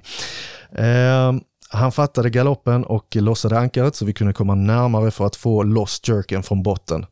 Bara en meter till, sen kan jag få tag i tafsen, sa jag. Stanna nu, jag når tafsen, ropar jag. Jag fick eh, ett bra tag om tafsen, började dra för att få loss jerken från botten. Eh, jag förstår ganska snabbt att jerken inte släpper, men däremot får jag med mig eh, något tungt från botten. Har jag, har jag fastnat i en gren, tänkte jag. Eh, det ska tilläggas att sikten i vattnet inte var det bästa. Men jag drar och drar och ser min ljusgröna jerk stiga upp mot ytan. Jag ser även att det sitter fast något i det. Eh, jag hinner bara tänka att det som jerken sitter i kommer med upp till ytan innan jag släpper tafsen och får fullständig panik. Jag skriker ut till polaren. Det är ju för, det är ju för helvete ett lik den sitter i. Jesus Christ. Det är ju mardrömmen liksom som fiskare. Fan. Det visade sig att jerken fastnat i vad vi trodde var hår från en människa. Åh helvete. Eh, och, den, och när den väl kommer upp till ytan kan man även se konturer av ett ansikte! Skojar du med mig? Du ville ju inte läsa bajshistorier. Ja, men vad fan? Och det, det står faktiskt så. Vad fan ska vi göra, sa jag till polaren. Vi måste ringa polisen. Är du säker på, det, på att det är en eh, människa, sa han. Ja, sa jag. Jag såg ju ansiktet. Den eh, gapade med munnen också. Holy shit. Okej, vi kollar en gång till innan vi ringer. eh, Så vi är helt säkra, sa polaren. Okej, jag höll med och började leta efter tafsen för att göra eh, konstaterande. Fan, ja, varför kan jag inte läsa längre? Konstaterade. Men det är han som inte kan skriva. jag matade upp tafsen, jerken började komma upp till ytan. Det visade sig eh, att den satt fast i hår från en skalle. Okej. Jag lyfte lite till för att kunna få en eh, bra blick på ansiktet. Den hade nog legat i vattnet ett tag. Ansiktet är ju helt svart, sa jag. Men vänta nu, sa jag. Vad i helvete? Det är ju ett plastansikte. nu trillade poletten ner. Det förklarar ju varför liket hade en gapande mun. Jävla sexdocka. Åh, både jag och polaren vek oss av skratt i båten. Det var ju en barbara som vi hade fått på kroken, fylld med tegelstenar. Och shit, vem, vem vill göra sig av med, blåsa ur den? De som lever ut riktigt konstiga fantasier här. Ja, ja jävlar. Åh, när vi båda hade eh, lugnt ner oss, app, app, app, av skrattattacken så kände vi att eh, eh, vi var nog klara för dagen. Så vi drog oss hemåt. Jag klurade och tänkte för mig själv, hur fasen hade den hamnat där? Vad är oddsen liksom? När jag väl kom till träningen senare på kvällen tog det inte lång stund innan alla visste om vad som hade skett under fiskepasset. Alla tyckte det var såklart sjukt roligt men även sjukt konstigt. Alla utom en lagkamrat. Han var satt på sin plats och såg skamsen ut. Och ja, det visade sig att det var han som hade dumpat den i ån. Han visste inte hur han skulle bli av med den så han tänkte att han sänker den i ån. Det gick ju bra. Fan. Det blev så mörkt där ett tag. Det var så mörkt och sen blev det liksom väldigt glatt. Det, det känns lite så, det, det är ju någon sån här skräck ändå. Liksom. Ja, gud, ja. Man skulle ju aldrig vilja hitta ett lik. Nej, nej, nej. Fasen vad hemskt. Eh, Och vilken tvärvändning till att man aldrig varit så glad någonsin som man ser någon annans Barbara. Men jag har så många frågor. Vad, för det första, vad, vem fick han den av? Och har han haft den? Har han gjort något så skamfullt så han inte kan göra sig av med den på något annat sätt? Och vem fan gör så? Alltså, Det- gör hål på den. Men jag har hört att hockeygrabbar är jäkligt... eh, Ah, ja, okej, det är mycket, ja, ja, alltså. Nej, jag vet inte tusan. Ja men alltså jag bara tänker det kanske var liksom, eh, ja kanske var en liten sån här grej från laget eller någonting. Och... Det var stafettpinnen i laget bara. Ah gud. Nej, det, Det var faktiskt en rafflande historia. Ja, eh, ja det ja. det var ju perfekt eftersom du sa det, att det handlar ju alltid om att folk bajsar på sig. nu jäklar ska jag få någonting annat.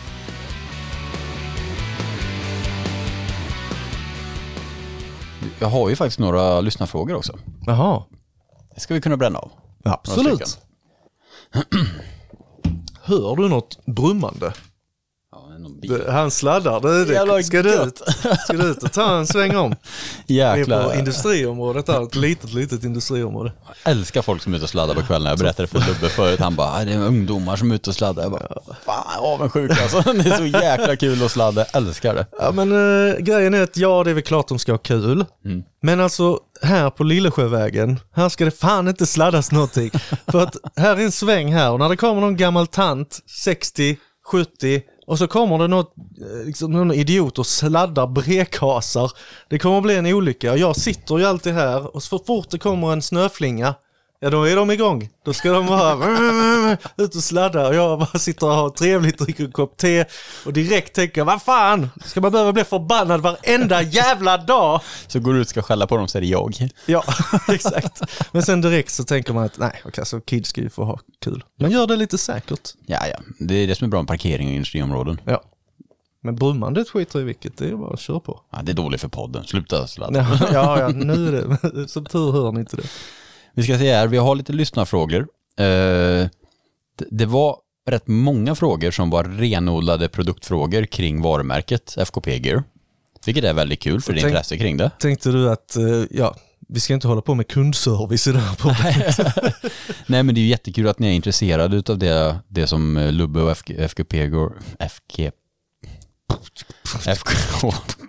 Gear, Okej, to the PG. vad heter det? Men det är mycket bättre att ni skriver till honom privat och frågar eh, om, liksom, om det är någonting ni undrar om spön eller produkter och så vidare. Eh, det, den här podden handlar ju inte om renodlade produkter. Den här podden handlar knappt om fiske. Nej, handlar om bajs. Ja. Nej, men det, det är några frågor här som vi ska ta och köra av. Patrik här undrar, vad blir nästa trend inom abborrfisket? Det tycker jag är en väldigt spännande fråga. Mm. Ja, den frågan tycker jag kommer varje år och den brukar ju ofta ställas till folk som eh, har lite mer insyn. För att eh, jag kan väl tycka att trender sätts oftast av de stora företagen när de bestämmer sig för att nu ska vi plocka in det här, oftast från USA. För att många trender i Sverige har ju oftast redan funnits någon annanstans och så har man anpassat det lite till liksom abborrfisket eller vårt gäddfiske och så drar man igång det och eh, alla provar lite saker och vissa stick och andra inte. Alltså, så vissa, vissa sätter sig och blir populära och andra gör det inte.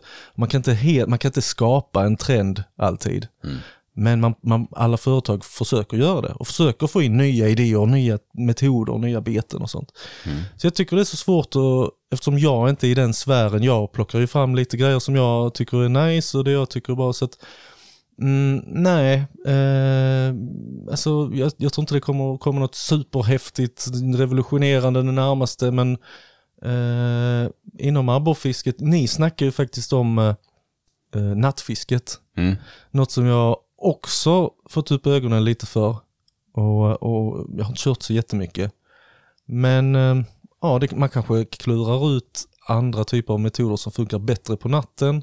Och då blir det en grej, nattfiske, då fiskar man så här. När man homar in sig, om där nu är någon större skillnad. Jag har inte märkt någon jättestor skillnad. Jag har fiskat mest sakta, Carolina dropshot tackle och sånt. Inte ens dropshot tror jag inte fiskat på natten. Ehm, men eh, nej, jag kan inte se några så här superhäftiga trender. Jag skulle sitta och ljuga om jag liksom, ja jag tror att det här och det här. Det som finns nu, det kommer man köra hårt på i Sverige. Det är jag rätt säker på. Som ni tidigare nämnt i, i poddarna, liksom Ned och allt det här. Ja, jag tror att jag ser inte heller riktigt att någonting kommer att dundra in 2024. Så, men Ned har ju kommit sista åren och det är väl det senaste tror jag.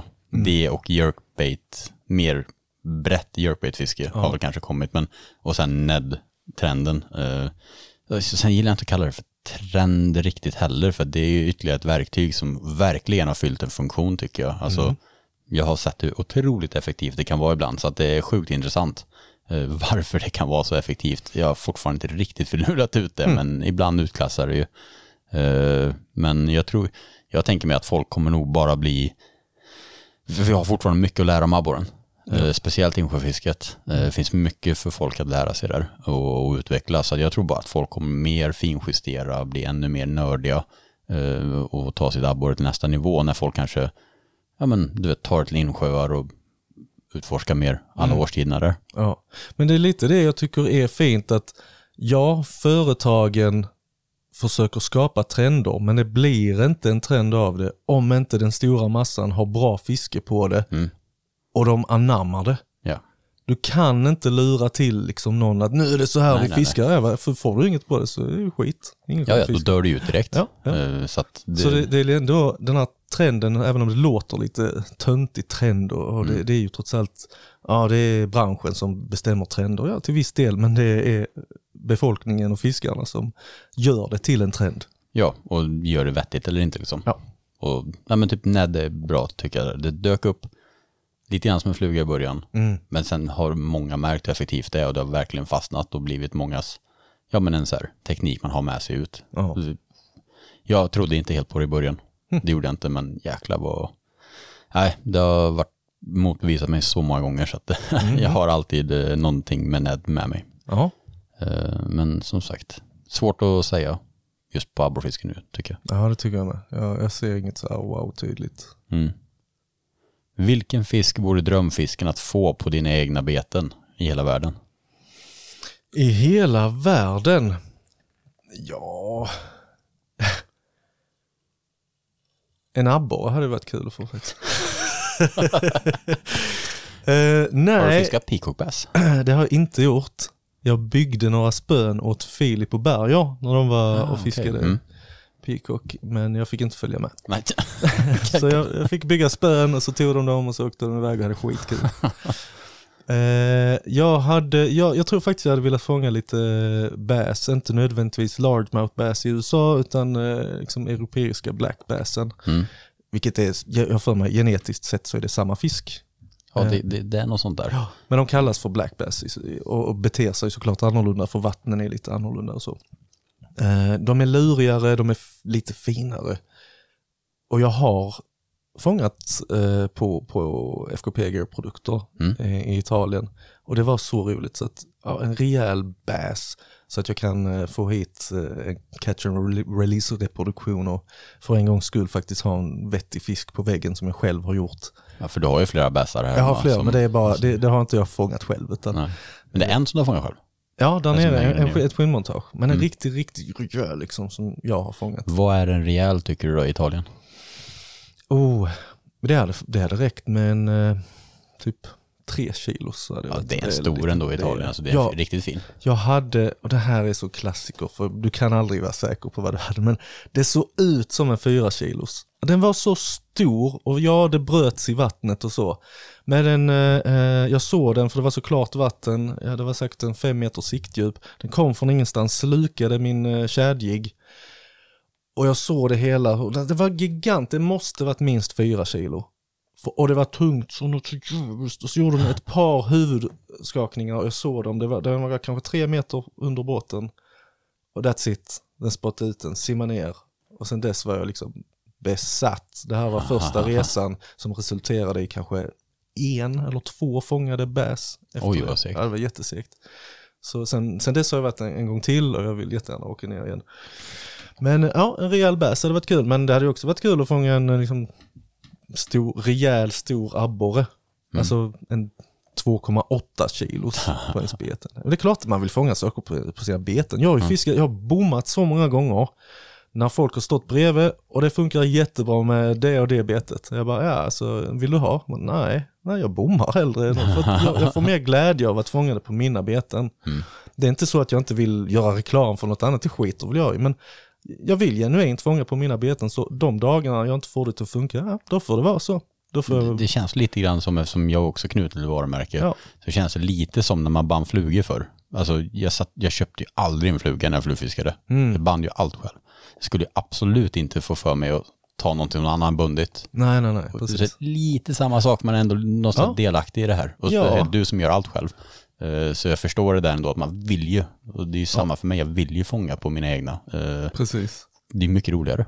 Det är mycket roligare, verkligen. Ja, Då har man ju lurat fisken från grunden. Ja. Så mycket man bara kan lura en fisk. Faktiskt, ja. Eh, Verkligen. Ja, det är, om man så möjligtvis hugga ut en liten kanot och- och fiska i liksom. Då, Det då är är det, nästa le- level där alltså. ja. Ja, kul. Apropå peacock bass, det är jag är sjukt sugen. Jag har fångat det på fluga när jag var yngre. Jaha. Eh, När jag var typ 16 eller någonting fångade jag peacock bass på en kräftfluga eh, i Florida. Men eh, nu åker jag till Florida igen och kanske att jag smiter iväg ändå och provar lite igen. De har etablerat sig som satan i kanalerna där. Okej. Eh, Så det finns mycket, ganska fin peacock bass också. Det hade varit coolt. Ja men du, jag har sett på lite så här, eh, ja, i små kanaler och, och så, man ser en massa hus i bakgrunden. Ja, ja, Fina klippta gräsmattor och så ja. jättefina peacocks. Så det var ju ett sätt för mig att komma i kontakt med dem ändå ganska lätt när jag ändå är där. Eh, Mm. Ja, ja, ja. Men annars ville jag verkligen åka till där berger de var, Colombia Ja, okej. och, och Amazonas och de där ställena. Sjukt coolt. Det lät, eh, lät jobbigt. Ja, i, i Sydamerika där. Ja. Ja, Alltså väder, väder och sånt och kan vara, oh, ja, uff. Varmt som tusan, Djungel, jättefuktigt. ja, det drar inte mig. Det är för många saker som vill Spindlar. äta upp mig och förstöra mig. Mm, Spindlarna drar jag mig för alltså. Mm. Men eh, jag tänker ett litet, eh, vi kan ju köra ett litet snabbt avbrott här för vi har en sista liten grej från Slovakien som jag vill att du provar här på Lubbeland innan vi tar nästa fråga. Ja. Ehm, det är så här att i Slovakien så är man jättestolt över sin, eh, det här är en dryck. Eh, Ja, det är lite alkoholdryck men det räknas lite mer som en likör och väldigt mycket ehm, eh, smaker. Mm. Och det är honung och det är en massa örter. Den heter Gemenoka. Jag kan säga det igen. Gemenoka. Geminoka. Där är ett ä. Så jag vet inte. De, Geminoka. Ja, och så D blir ett J. Ha. Så Gemenoka. Eh, och det här var någonting eh, jag blev, började tycka om rätt så tidigt faktiskt. Nu innan du flyttade ifrån när du var tre. Varje morgon innan man borstade tänderna så fick man ju en sån hutt liksom innan man gick till kommunistskolan. det var ju så det var då. Men innan du har druckit hela kom någon annan tog resten. Man måste dela med sig. Ja, precis. Eh, ja, nej, så att eh, då tänker jag att det här är den sista slovakiska godsaken så här i slutet av podden tänker jag. Vi ska inte, tänkte, vi sparar den till slutet så vi inte tar den här innan och börjar prata en massa strunt, Likörstrunt. likörstrunt. Så varsågod och prova Gemenoka honungslikör. Hur ska man dricka den här då? För att vara respektfull emot... Eh, Eh, nej men jag skulle väl säga en halv. Mm. Halv, njuta, resten av halvan, njuta ännu mer. Superspännande. Skål på dig. Vad säger ni skål då? Nazdravje. Nazdravje. Men det, det låter lite sådär i dessa dagar att göra det. Så. ja, det låter lite väl ryskt. Ja, tyvärr. Ja, de säger nazdravje, vi säger nazdravje. ja okej. Skål. Skål! Ja. Eller hur? Den var väldigt god. Den var väldigt god. Honungen, känner du hur den börjar dansa lite på tungan? Mm. Det här är, det här är Slovakiens stolthet. Jag trodde det var du. Nej, I wish. Vet du att i Slovakien så har de, så jag kommer alltid på sidetracks, deras, eh, i deras SVT så har de en fiskekanal Aha. som har, det är bara de som får sända fiske-tv. Och de här fiske-tvn, de har en egen webbshop, egen fisketidning och alltså ett eget statligt fiskeprogram. De har monopol på sportfiske typ. Det Nu låter väldigt kommunistiskt. det är så, och det är från kommunisteran. Ja. Det, nu har det givetvis luckrats upp och det finns ju allehanda, men de har ändå lite king liksom så här. Även om de nu anses lite som töntar. En sån gammal gubbe med sidbena och en jättelång mikrofon. Lite Borat faktiskt. Ja. Men, men de tänkte, vilket man tänkte om SVT, jag hade haft liksom, ja, det här är ett fiskeprogram och eh, gå in på vår webbshop så kan ni köpa det här betet som vi fiskar med liksom. Det är riktigt sjukt alltså. Det är sjukt. Och så kan ni läsa om det här i vår tidning som ni kan köpa. Ja. Skål på det. Oberoende statlig media. Verkligen. Så, nu har du fått hela den slovakiska resan. Mm. I alla fall den gastronomiska. Ja, men jag har ju fått ta del av massa kulturarv. Arv. Kulturarv. Sleden fiskesallad. Jag ska bara säga godnatt till min sambo. Ja, gud ja. Jag ska bara säga, nej just det, jag har ingen. Fy fan vad mörkt Show, det blev. show off. Kan jag, kan jag, kan jag också säga godnatt? Det var bra, vi fick snacka lite om bassen där också. Det- Jag provade ju jag provade ju bassfiske i Italien för, ja, för lite över ett år sedan. Då. Det var ju fantastiskt häftigt. Jag har fångat någon när jag var väldigt liten i Florida, men eh, det här var första gången jag riktade fisket och visste vad man gjorde lite mer. Då. Eh, jag förstår ju verkligen varför det är en sån populär sportfisk. Ja. Den är ju inte lätt. Alltså första, vi hade ju bara en dags rek inför tävlingen och då var det lätt. Vi fångade fisk överallt. Ja. Eh, Det var enkelt liksom. Och sen när tävlingen var helt omöjligt. Det var så svårt och det var så små detaljer. Det var det som de ville ha var antingen gigantiska swimbaits högt upp i vattnet. Gigantiska swimbaits. Eh, eller eh, du vet, eh, vad heter det, wacky-riggad viktlös mask. Det. Det är lite kul att du säger det för att eh, jag bommade typ fem, sex dagar i sträck. Eh, fullständigt bommade. Och alla jag pratar med sa ah, det är segt fiske så jag kör så här och det är som du säger det är wacky-riggat och eh, jätte, jättelätta, eh, helt och hållet offsetkrokade, eh, lite tyngre jiggar utan vikt och så. Eh, och det var det är pillfiske som gäller. Jaha, okej, okej. Jag provar allt, allt, allt. Ingenting funkade. Till slut så bara, fuck it, jag slänger på en popper. Jag hade med mig en popper från Sverige liksom. Bara Plask, plask, plask. Och så bara fisk, fisk, fisk. Och var, alltså, nästan till varje kast, det var, det var det de skulle ha. Kunde inte få dem på någon pill alls, men plask, ja, av någon anledning var det just det som funkade just den dagen. De är jättespeciella. Jättespeciella. det, det, det banar ju väg för en väldigt speciell och heter, säregen tävlingsfisk. De kan vara glupska, men de kan också vara jättesvåra. Ja. Och de lever överallt i sjön. Ja. Överallt lever de. Eh, så att fasen vilken häftig sportfisk det är. Eh, att det inte har blivit ännu större i Europa, alltså bassgrejen. Ja. Alltså- det, det växer ju mycket nu i Spanien och Ja, Italien. jättes, jättestort så, men för det, ja, jag vet inte. Det, ja, nej det är häftigt. Här är en som har frågat också ifall det blir tv-serie av Lubbeland där kapten glider runt och röker pipa och dricker Cha- Chateau de Lubbe. och det har vi gått igenom att det blir det ju. Ja, eh, kanske inte tv-program, men eh, vem vet? Vem vet? Det kanske får eh, lov att sändas på tv någon vacker dag när det friseras lite. Den här är intressant. Lubbes bästa metod för grov abborre i strömmande vatten. Och hur tänker du där? Hmm. Ja, ehm, Team Karatehugg som skickade den frågan. ja, Sköningar. Ja, ja, alltså jag skulle väl inte säga att det är så jättestor skillnad mot hur jag fiskar vanligt. Eh, jag börjar gärna med, med Wibbler. Fel ände som ni snackade om i förra podden. Det där var jätteintressant förresten. Ja, det är bara en intressant Ja. teori. Men jag kör gärna det för att eh, jag vill vara lite i, i, jag vill inte vara på botten. Mm. Och, och sätter man en Wibbler direkt liksom så vet, då får du i alla fall en indikation på okej vad har vi för djup där? Vad, Är det kanske jättemycket växter eh, och så vidare. Så att jag, jag börjar med att inte röra botten och det gör man ju bäst då, och köra lite Wibblers. Ehm, och sen så vågar jag mig på uh, dropshot. Mm. Hoppar sekunder jag bara känner att fan, här är lite dicey alltså, här är lite småstenar och någon gren. Snabbt alltså gör ett rejält ryck, hoppa över. Så egentligen det första jag gör det att känna över, går det ens att fiska här? Jag vill inte stå och börja härva och sitta och tänka en massa metoder och tekniker och sen så drar jag ett kast och så sitter jag där. Så här, Snackar vi om landfiske nu eller? landfiske. Ja. Mm. Eh, Och jag misstänker att rinnande vatten, Ja, nej men det var bara intressant att veta ifall det var Ja. båten från land här. ja precis, ja, om det skulle lika gärna kunna vara från båt men det är väl lite samma där. Ehm, att jag, ja, det är väl så jag skulle börja i alla fall och så brukar jag göra. Och då, jag fiskar ju inte jättemycket i rinnande vatten längre men jag gjorde det för i en liten å på östkusten så att säga. och det var ju, där lärde man sig jättemycket. Jättemycket, speciellt av de som fiskar då.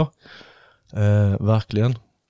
Men, eh, men, men på riktigt oftast när det är besvärliga bottnar, vilket det kan vara i rinnande vatten, så tycker jag att mycket, man borde spendera rätt mycket tid på att klura ut var, eh, var är grenarna, var är liksom strukturerna där man sätter sig.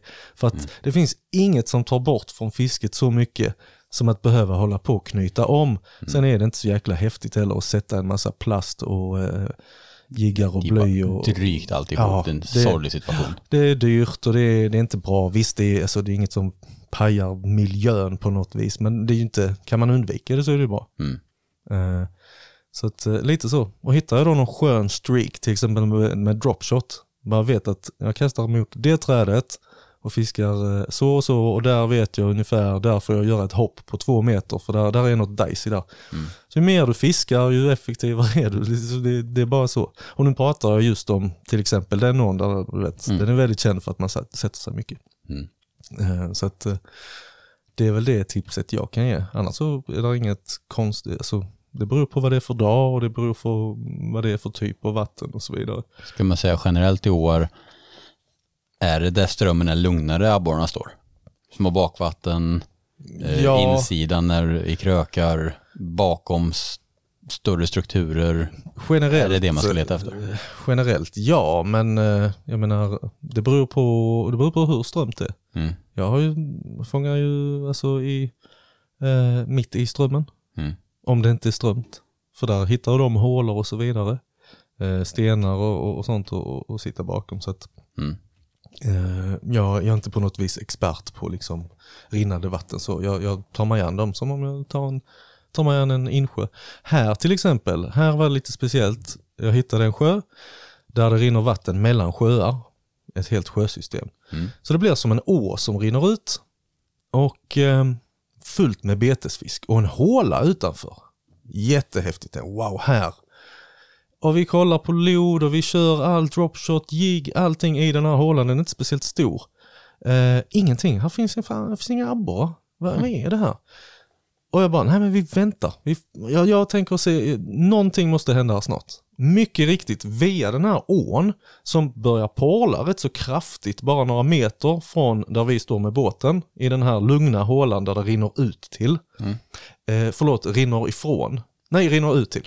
Satan, vilket håll rinner eh, då börjar det hoppa i ån. Och det kommer alltså abborrsegel och löjor. Så de, dels så jagar de upp lite och så kommer de ut i den här hålan där det redan finns löja. Ja. Eh, förlåt, småmörtar, men jag tror, jag tror där faktiskt är löja i den sjön. Eh, men vi säger småmörtar. Det var bytesfisk. Bytesfisk. så de raidar, de kommer alltså in från eh, andra sjön. Gissar jag på, för jag tror inte att eh, abborrarna står i så grund då. Men även kanske då i de lite mjukare åpartier innan den går ut i sjön. Så där det inte är så. Men, sen, men där var en väldigt grund bit precis innan där vi stod. Och där hoppar de och kämpar sig igenom för att mumsa ungefär eh, 10 minuter. Och det enda vi kunde få dem på var popper. Det var, vi, vi höll på med wibblers och alltså ingenting, utan poppers, poppers. När det började bubbla och eh, betesfisken var orolig och det började eh, regna lite betesfisk i ån och man såg hur det kom närmare och närmare och där kom också några abborrsegel. Och till slut var de i vår lilla håla. De åt i tio minuter, simmade tillbaka i ån. Två timmar senare, samma sak. Så vi lärde oss det, jag och min lillebror var det faktiskt. Här står vi och väntar tills nästa raid kommer. Och varje raid, det låter så töntigt men du Ja, fattar. men det är bra uttryck ändå för vad de gör. Ja, varje, varje sån, eh, eh, sånt angrepp Ja. så fick vi varsin kiloborre-ish. 800, 900, någon över kilot. Fantastiskt fiske, det var så roligt. Så det var ett sätt att ta sig an. Ja. Så det gäller att liksom klura ut, vad är det som händer här, just på det här stället? Som med allt fiske, det gäller att vara öppensinnad och nyfiken. Ja. Jag säga. Ja. Och det har jag fått lära mig den hårda vägen. Jag har också varit den där, åh ja, men jag är pannbensfiskare, nu står jag här och gör på det här viset. Ja, och då får man bomma, Ja, tills man lär sig. då får man ju ta blankpass också. Ja, absolut. Nej, coolt, coolt. Ved i pannan. Oh, ved i pannan! Det. Presenteras Det av ved. En pinne i min brasa. Är det det? Ja. Vem är det som gjort det? Eh, mitt gamla band Två ton satan. Nej, vad är det? Ett kö- könsrockband. Från, Därför Kli- det från står. Satan på den där jävla tröjan där ute. Nej, det är faktiskt en, en ishockeyspelare från Slovakien. Nej, heter han Satan? Chatan. Det är fan helt otroligt. Han heter Chatan. Men det stavas Satan. Ja. helt magiskt. ja, det är så fint. Jag trodde det var någonting du hade ja, Ja, det, det själv. skulle ju kunna vara. Men nej, han heter Chatan. Eh, Miroslav Chatan. Nej, heter han Miroslav också? Ja, inte ett dugg eh, förvånad.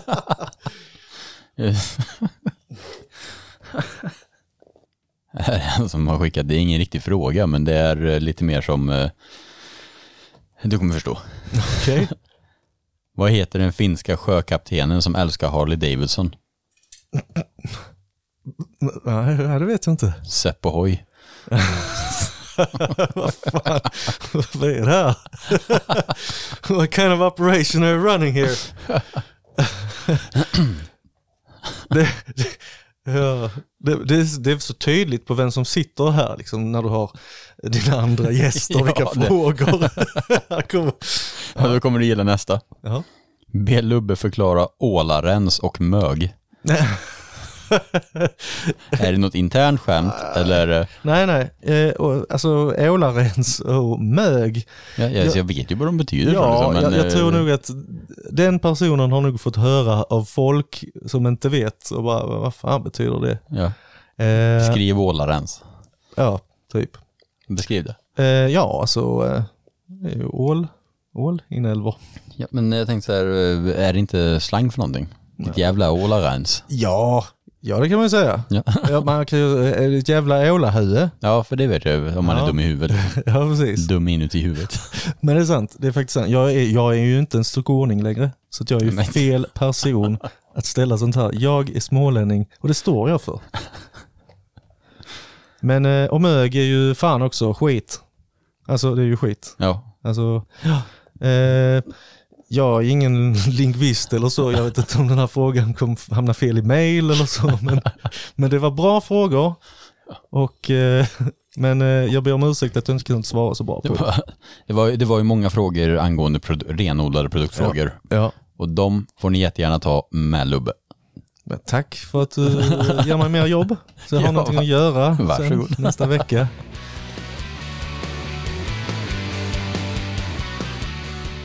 Nej men sådär, då var det eh, rappat och klart tror jag. Då har vi s- gått igenom allting. Inte. Det känns som att det finns ett eh, fantastiskt avslut. Som det bara, det ligger här och väntar. Och det behöver ett ljud. Så då kör vi ett litet... Eh, för det första, innan jag slår på gånggången så vill jag tacka alla som har lyssnat på det här avsnittet. Och jag vill tacka dig Lubbe för att du var med och tog dig tid.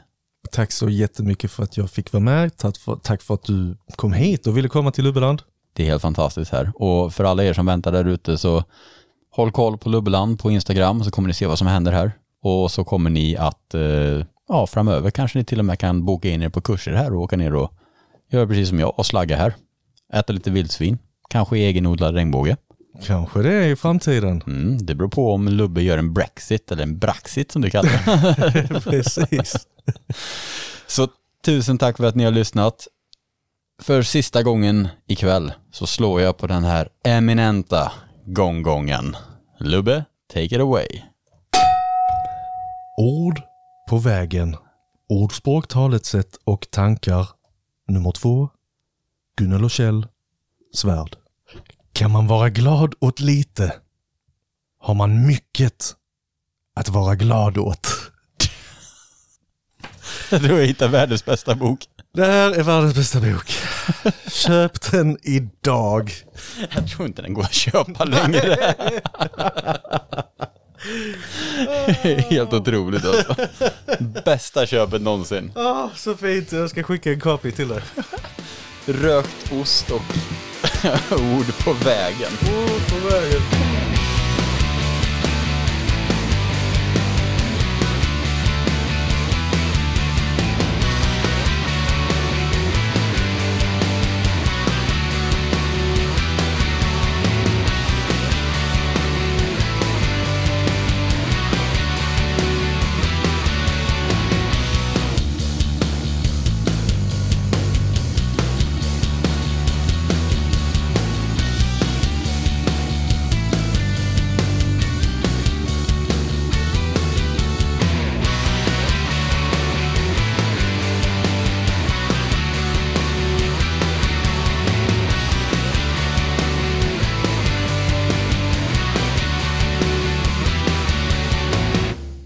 Damer och herrar, varmt välkomna till Time is Fish. Det här kommer bli den bästa podden i ditt, mitt och alla våras liv.